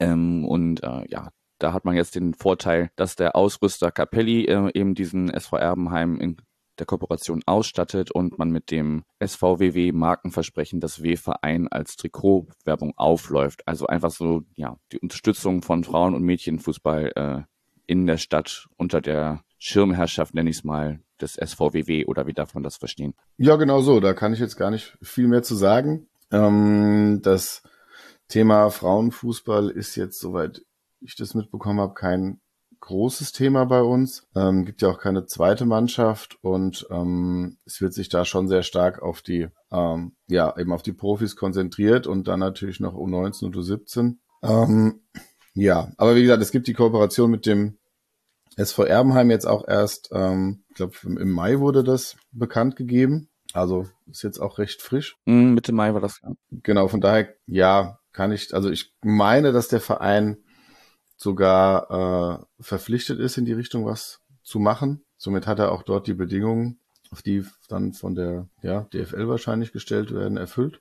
Aber ja, das äh, spielt jetzt in der täglichen oder wöchentlichen Kommunikation oder äh, hat es noch keine noch keine Rolle gespielt. Ähm, ob das jetzt im Laufe der Jahre Früchte trägt, werden wir sehen, aber bislang kann ich da tatsächlich noch nicht viel zu sagen okay, wir werden das einfach mal weiter beobachten. Wir sprechen ja auch mindestens, ähm, also entweder ich oder einer meiner Kollegen ähm, mit einem von euch ähm, mindestens zweimal jetzt in der kommenden Saison und können einfach mal schauen, was sich da so entwickelt hat. Wäre auf jeden Fall, finde ich, ein, ein, schöner Gedanke, wenn das jetzt so ein bisschen unter dem, unter dem Namen SVWW oder zumindest in Kooperation mit dem SVWW läuft, dass da auch ein paar Leute vielleicht den Weg ähm, zum SV Erbenheim finden und ähm, ja, auch den lokalen Fußball der Frauen ein bisschen unterstützen. Das wäre jetzt zumindest schon mal ein Benefit, von der ganzen Ausstattung und ja, dem, dem Namen, der damit mitläuft, mal abgesehen. Gut, kehren wir wieder zurück zu den Profis des Männer, Männerfußball und schauen schon mal auf die ersten Pflichtspiele, bevor wir gucken, mit welchen Voraussetzungen man die denn dann antritt. Ihr startet mit einem Heimspiel gegen den ersten FC Magdeburg. Dann fahrt ihr nach Berlin zur Hertha. Dann wartet oder erwartet ihr Leipzig im Pokal und dann empfangt ihr den KSC. Also drei Heimspiele in den ersten vier Pflichtspielen, dreimal Liga, einmal Pokal. Was glaubst du, wie wird man da in die Saison starten? Eine kleine Anmerkung. Äh, das Spiel gegen Leipzig ist erst Ende September, weil die Supercup spielen gegen die Bayern am, am ah. Pokalwochenende. Ähm, somit sind das, äh, sind das nicht die ersten vier Spiele. Das habe ich, ja, habe ich jetzt versäumt im Vorgespräch zu sagen. Äh, also wir haben dann tatsächlich äh, nach den ersten zwei Spielen eine kleine Pause und ja, starten aber, wie gesagt, mit dem Heimspiel gegen Magdeburg, dann in Berlin. Dann kommt, glaube ich, Karlsruhe und dann war es auswärts Nürnberg. Genau, das sind dann die ersten vier Spiele. Ah, okay, danke für die, für die Einordnung. Das hatte ich übersehen. Dass, äh, dieser Supercup findet in meiner Wahrnehmung einfach nicht statt, deshalb habe ich den irgendwie nicht, ja, nicht wahrgenommen. Genau, also das, ähm, ja, ich denke, dass ein Heimspiel gegen Magdeburg ist, ein, ist so ein Spiel, das äh, ja, das musst du jetzt nicht sofort gewinnen, äh, damit du die Klasse hältst, aber es wäre natürlich, ist so eins, wo man denkt, das ist dann eher vielleicht möglich. Ich werde selbst die ersten beiden Spiele verpassen, urlaubsbedingt. Da ist das Auswärtsspiel Berlin ein bisschen schade, aber gut, so ist es eben. Ja, so generell würde ich jetzt sagen, ist das Auftragprogramm okay, kann aber ja aufgrund des Aufstiegs und mh, hm, wie gesagt, Kader kommen wir ja noch zu und auch unter Markus Kaczynski haben wir eben, oder ja, habe ich jetzt in der zweiten Liga nicht so verfolgt, aber von daher sind das so viele äh, Komponenten, die jetzt ähm, neu sind, dass ich das jetzt ähm, schwer sagen kann. Wir sind im letzten äh, Jahr zweite Liga ja sehr schlecht, extrem schlecht gestartet mit, ich glaube, einem Punkt aus den ersten sieben Spielen. Das, äh, der eine Punkt waren 3-3 in Bochum, wo wir, glaube ich, 3-0 geführt haben. Also, und ähm, da sind sie aber auch die Kaderplanung sehr schlecht angegangen äh, im Vorfeld, haben den Kader zu früh voll gemacht mit jungen Talenten, die dann nicht gezündet haben und haben dann nachgebessert, als es im Prinzip zu spät war. Und dann ist man der Musik hinterhergerannt und hat es eben nicht mehr geschafft. Ich gehe davon aus, dass sie aus den Fehlern gelernt haben und die aktuellen Verpflichtungen sprechen da ja auch eine andere Sprache, ähm, so dass ich da guter Dinge bin, dass es zumindest äh, ja nicht wieder so einen Fehlstart geben wird wie ähm, vor, wann war es, vier Jahren? Äh, ja, 2019 müsste das ja gewesen sein dann, ne? Genau. Gut, auch das werden wir beobachten und du hast schon den die Veränderung im Kader angesprochen. Ich hatte dich ja gebeten, äh, deinem Verein äh, drei Hausaufgaben aufzugeben, sozusagen. Und da hast du als erste Hausaufgabe aufgegeben, ja, einen konkurrenzfähigen Kader vor Saisonstart zusammenzustellen. Genau. Das Transferfenster geht ja noch bis äh, 1. September. Also von daher hat man da sicherlich auch noch die Möglichkeit nachzubessern, wenn es doch diesen von dir angesprochenen Fehlstart geben sollte. Bisher sind acht Zugänge und neun Abgänge bekannt, laut einer einstiegigen Seite im Internet. Es wird sicherlich noch einiges passieren, denke ich. Was, also wie würdest du bisher den Umbruch einschätzen? Du hast ja auch schon angesprochen, dass Benedikt Hollerbach wahrscheinlich gehen wird und äh, Ese ist schon weg. Ja, wie, wie ordnest du den Umbruch bisher ein? Ähm, Gibt es äh, zwei Ebenen. Das eine ist natürlich die reine Menge an Spielern. Das andere ist eben auch die, ähm, es gibt ja dann zum einen äh, die Leistung auf dem Feld als auch eben das Mannschaftsgefüge. Wir haben mh, genau Brooklyn de See, der die linke Seite beackert hat, wollte wohl unbedingt nach Hannover, kommt ja glaube ich auch aus Hamburg. Aber ja, der äh, ist sportlich der Stand jetzt größte Verlust. Benedikt Hollerbach gibt's ja wohl noch, also ich weiß nicht, wie der Verein da verhandelt und wann da was feststeht.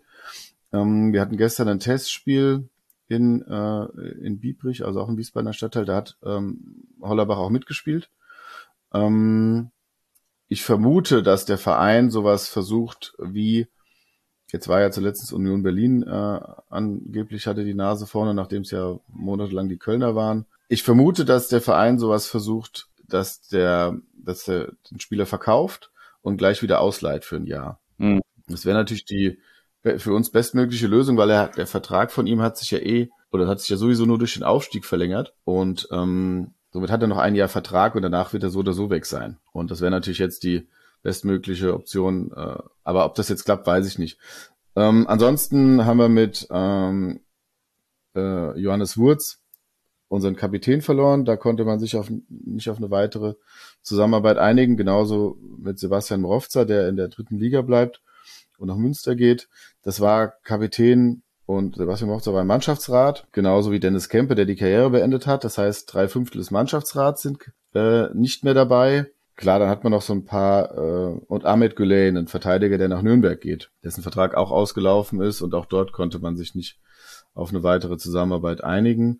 Somit würde ich sagen, haben wir mit Eze und Güleyn zwei Stammspieler verloren. Morovza war so der zwölfte Mann, könnte man sagen, der immer so eingesprungen ist. Und Johannes Wurz eben, aber der ist auch schon 31, also da ist eh die Frage. Ja, von daher recht ähm, viele Abgänge und die Frage, wie das äh, Mannschaftsgefüge sich dann neu aufstellt.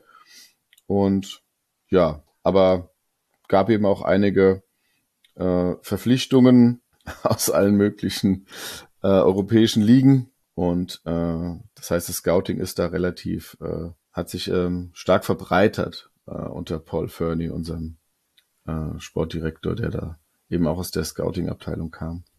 Ja, ich habe jetzt gerade noch mal bei Twitter geschaut, weil ich hatte ja vor dem vor unserer Aufnahme noch mal gefragt, ob es noch Fragen gibt. Mein Kollege Tim möchte gerne wissen, ist das vielleicht noch ein bisschen schwer zu sagen Stand heute, aber siehst du insgesamt den Kader stärker als beim letzten Aufstieg, wo es ja direkt wieder runterging? Ja, würde ich schon sagen. Ja, nee, sehe ich so, weil zum einen, wie gesagt, aufgrund jetzt unter Kauczynski das System stabiler wirkt und ähm, eins, äh, also mehrere Spieler sich eben deutlich weiterentwickelt haben. Zum anderen ist es jetzt so, dass wir mit den, also die Verpflichtungen, also klar, wir haben jetzt einen, einen Innenverteidiger, also wir haben zwei, äh, zwei Spieler aus Belgien, aus der belgischen Liga verpflichtet, ähm, einen aus der aus Holland, dann von Aue, also wenig ähm, in, also, also klar, ich kenne eh jetzt nicht viele Spieler, aber das dann eben, ja, dann ist es ein, ein ein Bosnier oder ein Serber aus, aus, aus von Beveren und ein, äh, Schwede aus äh, der dänischen Liga und ähm, ja, die sagen da nichts, aber die Namen klingen jetzt schon so, dass sie dann auch eben äh, direkt spielen, vor allem in der Verteidigung. Die wird anders aussehen. Einer unserer Lieblinge, Sascha Mockenhaupt, ist eben, wird ja jetzt auch äh, älter und ist die Frage, wie lange der dann, der hat ja dann die rechte Seite beackert äh, aufgrund äh, vom längeren Ausfall von Time und Hoppel.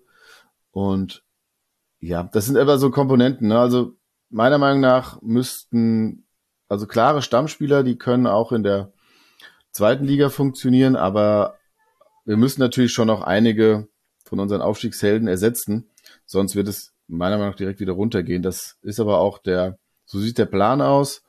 Ähm, wie das jetzt funktioniert, werden wir sehen. Zuletzt, also die letzte Saison war es eben so, dass fast alle Neuzugänge gut funktioniert haben. Wir haben äh, also äh, Ivan Potein, unser Mittelstürmer, der kam ja erst, der hat ähm, Gustav Nilsson ersetzt, den wir vorher für eine Million verkauft haben. Und ja, auch sonst, auch ansonsten so ein, ein Robin Häuser im defensiven Mittelfeld, der kam aus Ulm. Der hat sich gegen Ende der Saison festgespielt und Brooklyn See kam, wie gesagt, ablösefrei von Victoria Berlin jetzt verkaufst du für 800.000. Ja, also die Neuzugänge haben eingeschlagen. Das war eben auch ein, ein Hauptgrund mit der Weiterentwicklung, warum es eben im Aufstieg geklappt hat. Von daher vertraue ich da unserer Scouting-Abteilung. Und ähm, klar ist aber auch, dass vor allem die linke Seite noch besetzt werden muss, jetzt nach dem Abgang von Eze. Und ähm, auch im zentralen defensiven Mittelfeld sollte sich noch was tun. Sollte Hollerbach gehen, braucht man natürlich auch, wäre es natürlich auch optimal, wenn wir offensiv noch jemand kriegen. Ähm, wenn er bleibt, sehe ich aber Verteidigung und Angriff, also Sturm soweit, ganz gut aufgestellt. Ich würde mir noch einen Torwart wünschen, von dem er sagt, okay, der ist richtig gut. Ich würde jetzt, stand jetzt sagen, wir hatten ja auch so einen teuter Wechsel aufgrund von Verletzungen. Beide sind in der dritten Liga gut gewesen.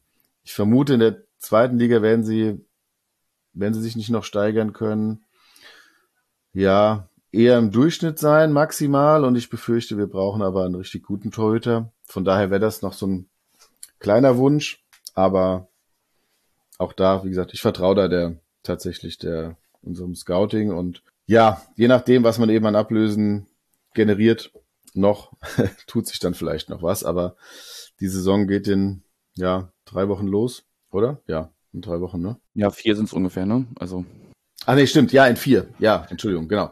Von daher, selbst wenn jetzt noch in der nächsten Woche ein, zwei kommen, wäre das ja immer noch, wäre ja immer noch genug Zeit. Ähm, nach dem letzten Aufstieg hat man dann, da ist man auch mit einem Torwart in die Saison gegangen, dem man nachher nicht hätte in die Saison gehen sollen. Aber da hat man dann eben auch erst nachverpflichtet, äh, nachdem die Saison lief. Ta klar, teilweise geht das auch nur dann bei der einen oder anderen Laie, aber das Grundgerüst äh, sollte jetzt stabiler sein und somit sehe ich uns auch da besser gewappnet. Allerdings äh, ist die Liga vermutlich auch sehr stark. Von daher ja, wird die Aufgabe entsprechend groß. Ist ja sowieso wie immer die beste Liga, zweite Liga aller Zeiten. Das wird ja jedes Jahr neu äh, angekündigt. Also laut Twitter wird Britannien zu uns wechseln. Das möchte zumindest Sir Henry oder fragt sich das. Äh, ich glaube, da können wir jetzt noch nicht so viel dazu sagen. Ähm, aber ich würde ganz gerne noch um den Kader oder den Stand heute Kader so ein bisschen abzuschließen, die Frage von Hirnriss 71 mit reinnehmen, der sich so ein bisschen fragt, wer wird denn vielleicht der nächste Kofi Chire oder Schre, wie auch immer man ihn jetzt ausspricht. Gibt es da jemanden, wo du denkst, ach Mensch, der hat das Potenzial, demnächst auch mal oder perspektivisch auch mal höher zu spielen? Vom jetzigen Kader oder vom letztjährigen Kader? Also Von denen, die jetzt noch also da ist, Zugänge mal. verstehe ich das.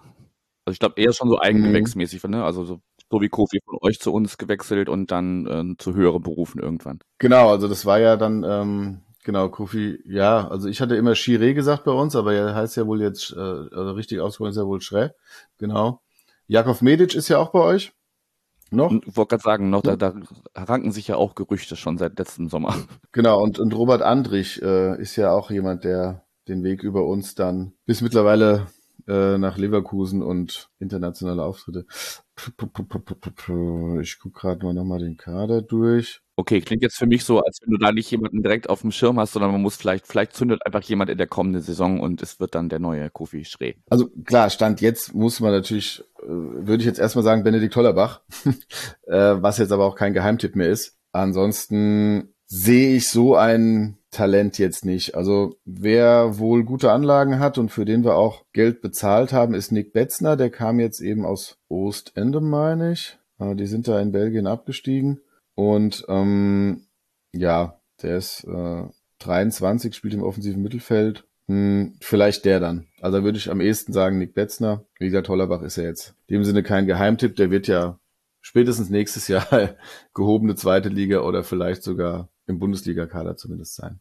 Davon ist auszugehen. Gut, dann schließen wir das Thema Kader ab und kommen zu deiner zweiten Hausaufgabe. Die bezieht sich eher auf den Verein und äh, den Verein in Social Media, so habe ich es verstanden. Du wünschst dir mehr Kommunikation und Reaktion auf den Vereinskanälen. Elaboriere. Also zum einen ist es so, dass ähm, es wohl Vereinspolitik ist, dass man Verletzungsdauer nicht kommuniziert. Also man erfährt dann teilweise erst am Spieltag oder am Tag vorher, dass jemand ausfällt. Man weiß, es gibt dann auch keine Updates, wie ist wieder im Training. Also klar ist natürlich, dass der Verein in der dritten Liga nicht so viel Personal beschäftigen kann drumherum wie in der zweiten Liga. Aber wenn man dann eben, ja, sei es jetzt auf Instagram oder Twitter oder wo auch immer, ähm, eben was postet und dazu Fragen gestellt werden, aber die halt konsequent nicht beantwortet werden, dann ist es eben so eine einseitige äh, Geschichte.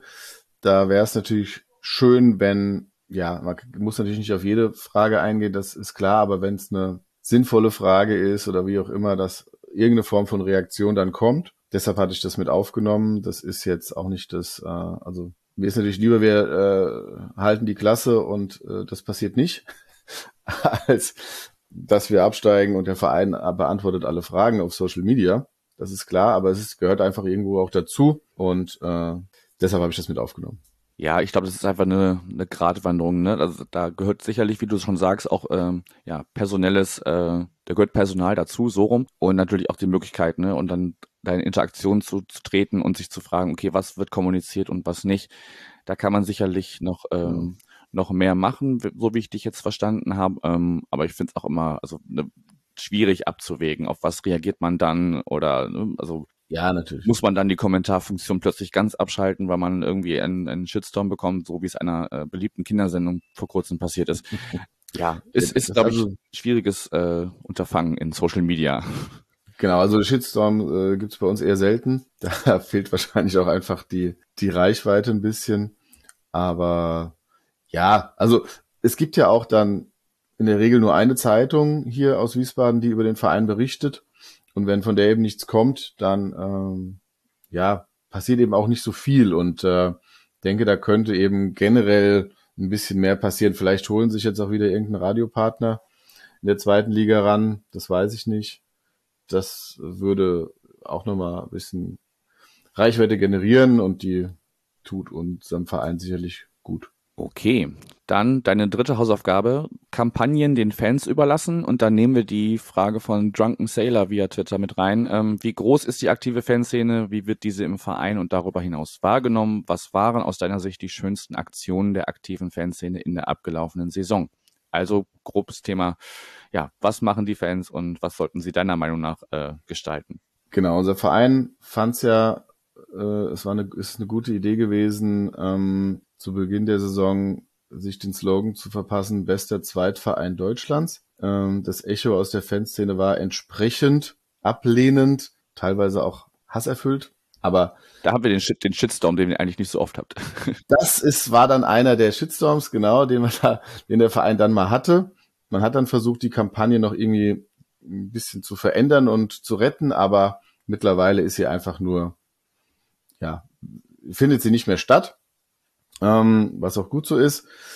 Äh, genauso wie sie irgendwann mal vorhatten, auf dem Trikot SVW Wiesbaden zu schreiben. Äh, also die Fanszene legt großen Wert darauf, dass das Wort Wen eben nicht aus dem Vereinsnamen verschwindet, auch sei es auch nicht nur auf einem Trikot, wo es eben abgekürzt wird. Klar, für die meisten ist es Wiesbaden. Wir spielen, die Britta Arena ist in Wiesbaden, aber der Verein kommt nun mal aus Taunusstein-Wehen. Dort ist auch das Nachwuchsleistungszentrum auf dem Hallberg und äh, der, äh, das ist eben einfach wichtig, dass es auch so bleibt. Ähm, zum Ende der Saison kam dann die von Fans entstandene Kampagne Alle in Rot. Das war ähm, begann mit dem Spiel in Elversberg, wo wir dann auch tatsächlich ja den Auswärtsblock dann voll bekommen haben und das auch wie ein schöner aktiver äh, Supporterblock aussah. Und ähm, diese Kampagne Alle in Rot hat sich dann eben noch über drei weitere Spiele gezogen, weil dann eben noch ähm, eben das Heimspiel gegen Halle plus die beiden Relegationsspiele gegen Bielefeld dabei waren. Und ähm, ja, das hat sicherlich auch einen Teil dazu beigetragen, dass äh, also dass das äh, dass diese Spiele eben gemeinsam schön erlebt wurden und da ist mittlerweile, glaube ich, etwas entstanden. Jetzt ist natürlich wieder die Aufstiegseuphorie da. Die aktive Szene ist bei uns eher überschaubar und ähm, ja, wir hatten dann von, wie gesagt, 800 Leuten in Elversberg bis zu ja, tatsächlich nur 26 in Freiburg, ähm, alles dabei. Also das, äh, ja, ich, ich tue mich ein bisschen schwer mit, ähm, so von den, so die Supporter, ja, wie gesagt, ich denke, das sind so aktiv die 100, aber auch die waren ja dann nicht alle in Freiburg. Von daher ist es so ein bisschen gemischt bei uns. Ich denke aber, dass das jetzt ähm, deutlich mehr, also ist jetzt im, ähm, gegen Ende der Saison schon deutlich mehr geworden. Und dann, ja, bin ich gespannt, wie es jetzt in der, in der zweiten Liga funktioniert. Schauen wir mal, wie viele unter anderem dann auch ähm, am Millantor aufschlagen. Ich meine, ihr habt ja natürlich das Problem, dass natürlich viele viele lange Strecken auf euch warten. Ne? Das ist natürlich dann auch immer ein gewisses Hindernis von, von der Terminierung gar nicht zu sprechen. Ne? Also sagen wir mal, ihr würdet Freitagabend in Kiel spielen oder so. Das ist dann sicherlich auch schwierig zu managen. Gut, in Anbetracht der Zeit kommen wir langsam mal ähm, ja, zur Abschlussfrage. Und zwar wollte ich von dir wissen, welchen, welcher Gegenstand aus der Schule wird die kommende Saison des SVW in Wiesbaden verkörpern? Ja, ich bin letztlich gekommen auf einen so einen, so einen alten solarbetriebenen Casio Taschenrechner. Ja. Weil mit dem rechnet halt keiner. und ich glaube, mit uns rechnet auch keiner. Ähm, oder mit dem rechnet keiner mehr. Und ähm, ich glaube, mit uns rechnet die Saison auch keiner. Zumindest nicht, dass wir die erfolgreich gestalten. Ähm, wenn man sich die Liga so anguckt und wer da alles mitspielt und ähm, wer dann hoch will und wer mit Sicherheit nicht an Abstiegskampf denkt. Äh, und dann haben wir eben vielleicht noch Elversberg und uns. Und ich glaube, dann ist es, die sind die klaren Abstiegskandidaten, äh, ist die Liste vielleicht auch schon durch. Ähm, vielleicht noch Osnabrück, ich weiß es nicht, aber außer den Aufsteigern, die jetzt äh, hochgekommen sind.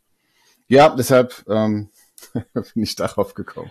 Finde ich ein schönes Bild. Und ja, ich bin auch schon alt genug, um äh, damit noch gerechnet zu haben in der Schulzeit. Sehr schön. Ähm, dann schmeiße ich dich quasi raus mit deinem letzten Schlusssatz, der da lautet, es wäre für meinen Verein eine erfolgreiche Saison, wenn. Den darfst du jetzt noch beenden und dann sagen wir Tschüss. Wenn wir den Klassenerhalt, Klammer auf, verdient, schaffen. Alles klar. Michael, ich danke dir für deine Zeit und ähm, ja, denke mal, es wird dann spätestens zum, zum letzten Spiel der Saison ähm, einen Sonderzug nach Wiesbaden geben und äh, spätestens da sehen wir uns dann auch mal. Ja, würde ich mich freuen. Vielen Dank, Janik, für die Einladung. Ich habe fest vor, äh, Ende des Jahres äh, zum Auswärtsspiel auch zu euch zu kommen. Habe ich noch nie geschafft, Millantor zu sein. Von daher, im besten Fall sehen wir uns da. Spätestens ansonsten im Mai wahrscheinlich dann, ne? In Wiesbaden. Genau, dann hoffen wir mal, dass es mit den gegenseitigen Besuchen klappt. Und äh, ja, danke dir nochmal und mach's gut. Danke ebenfalls. Ciao, ciao.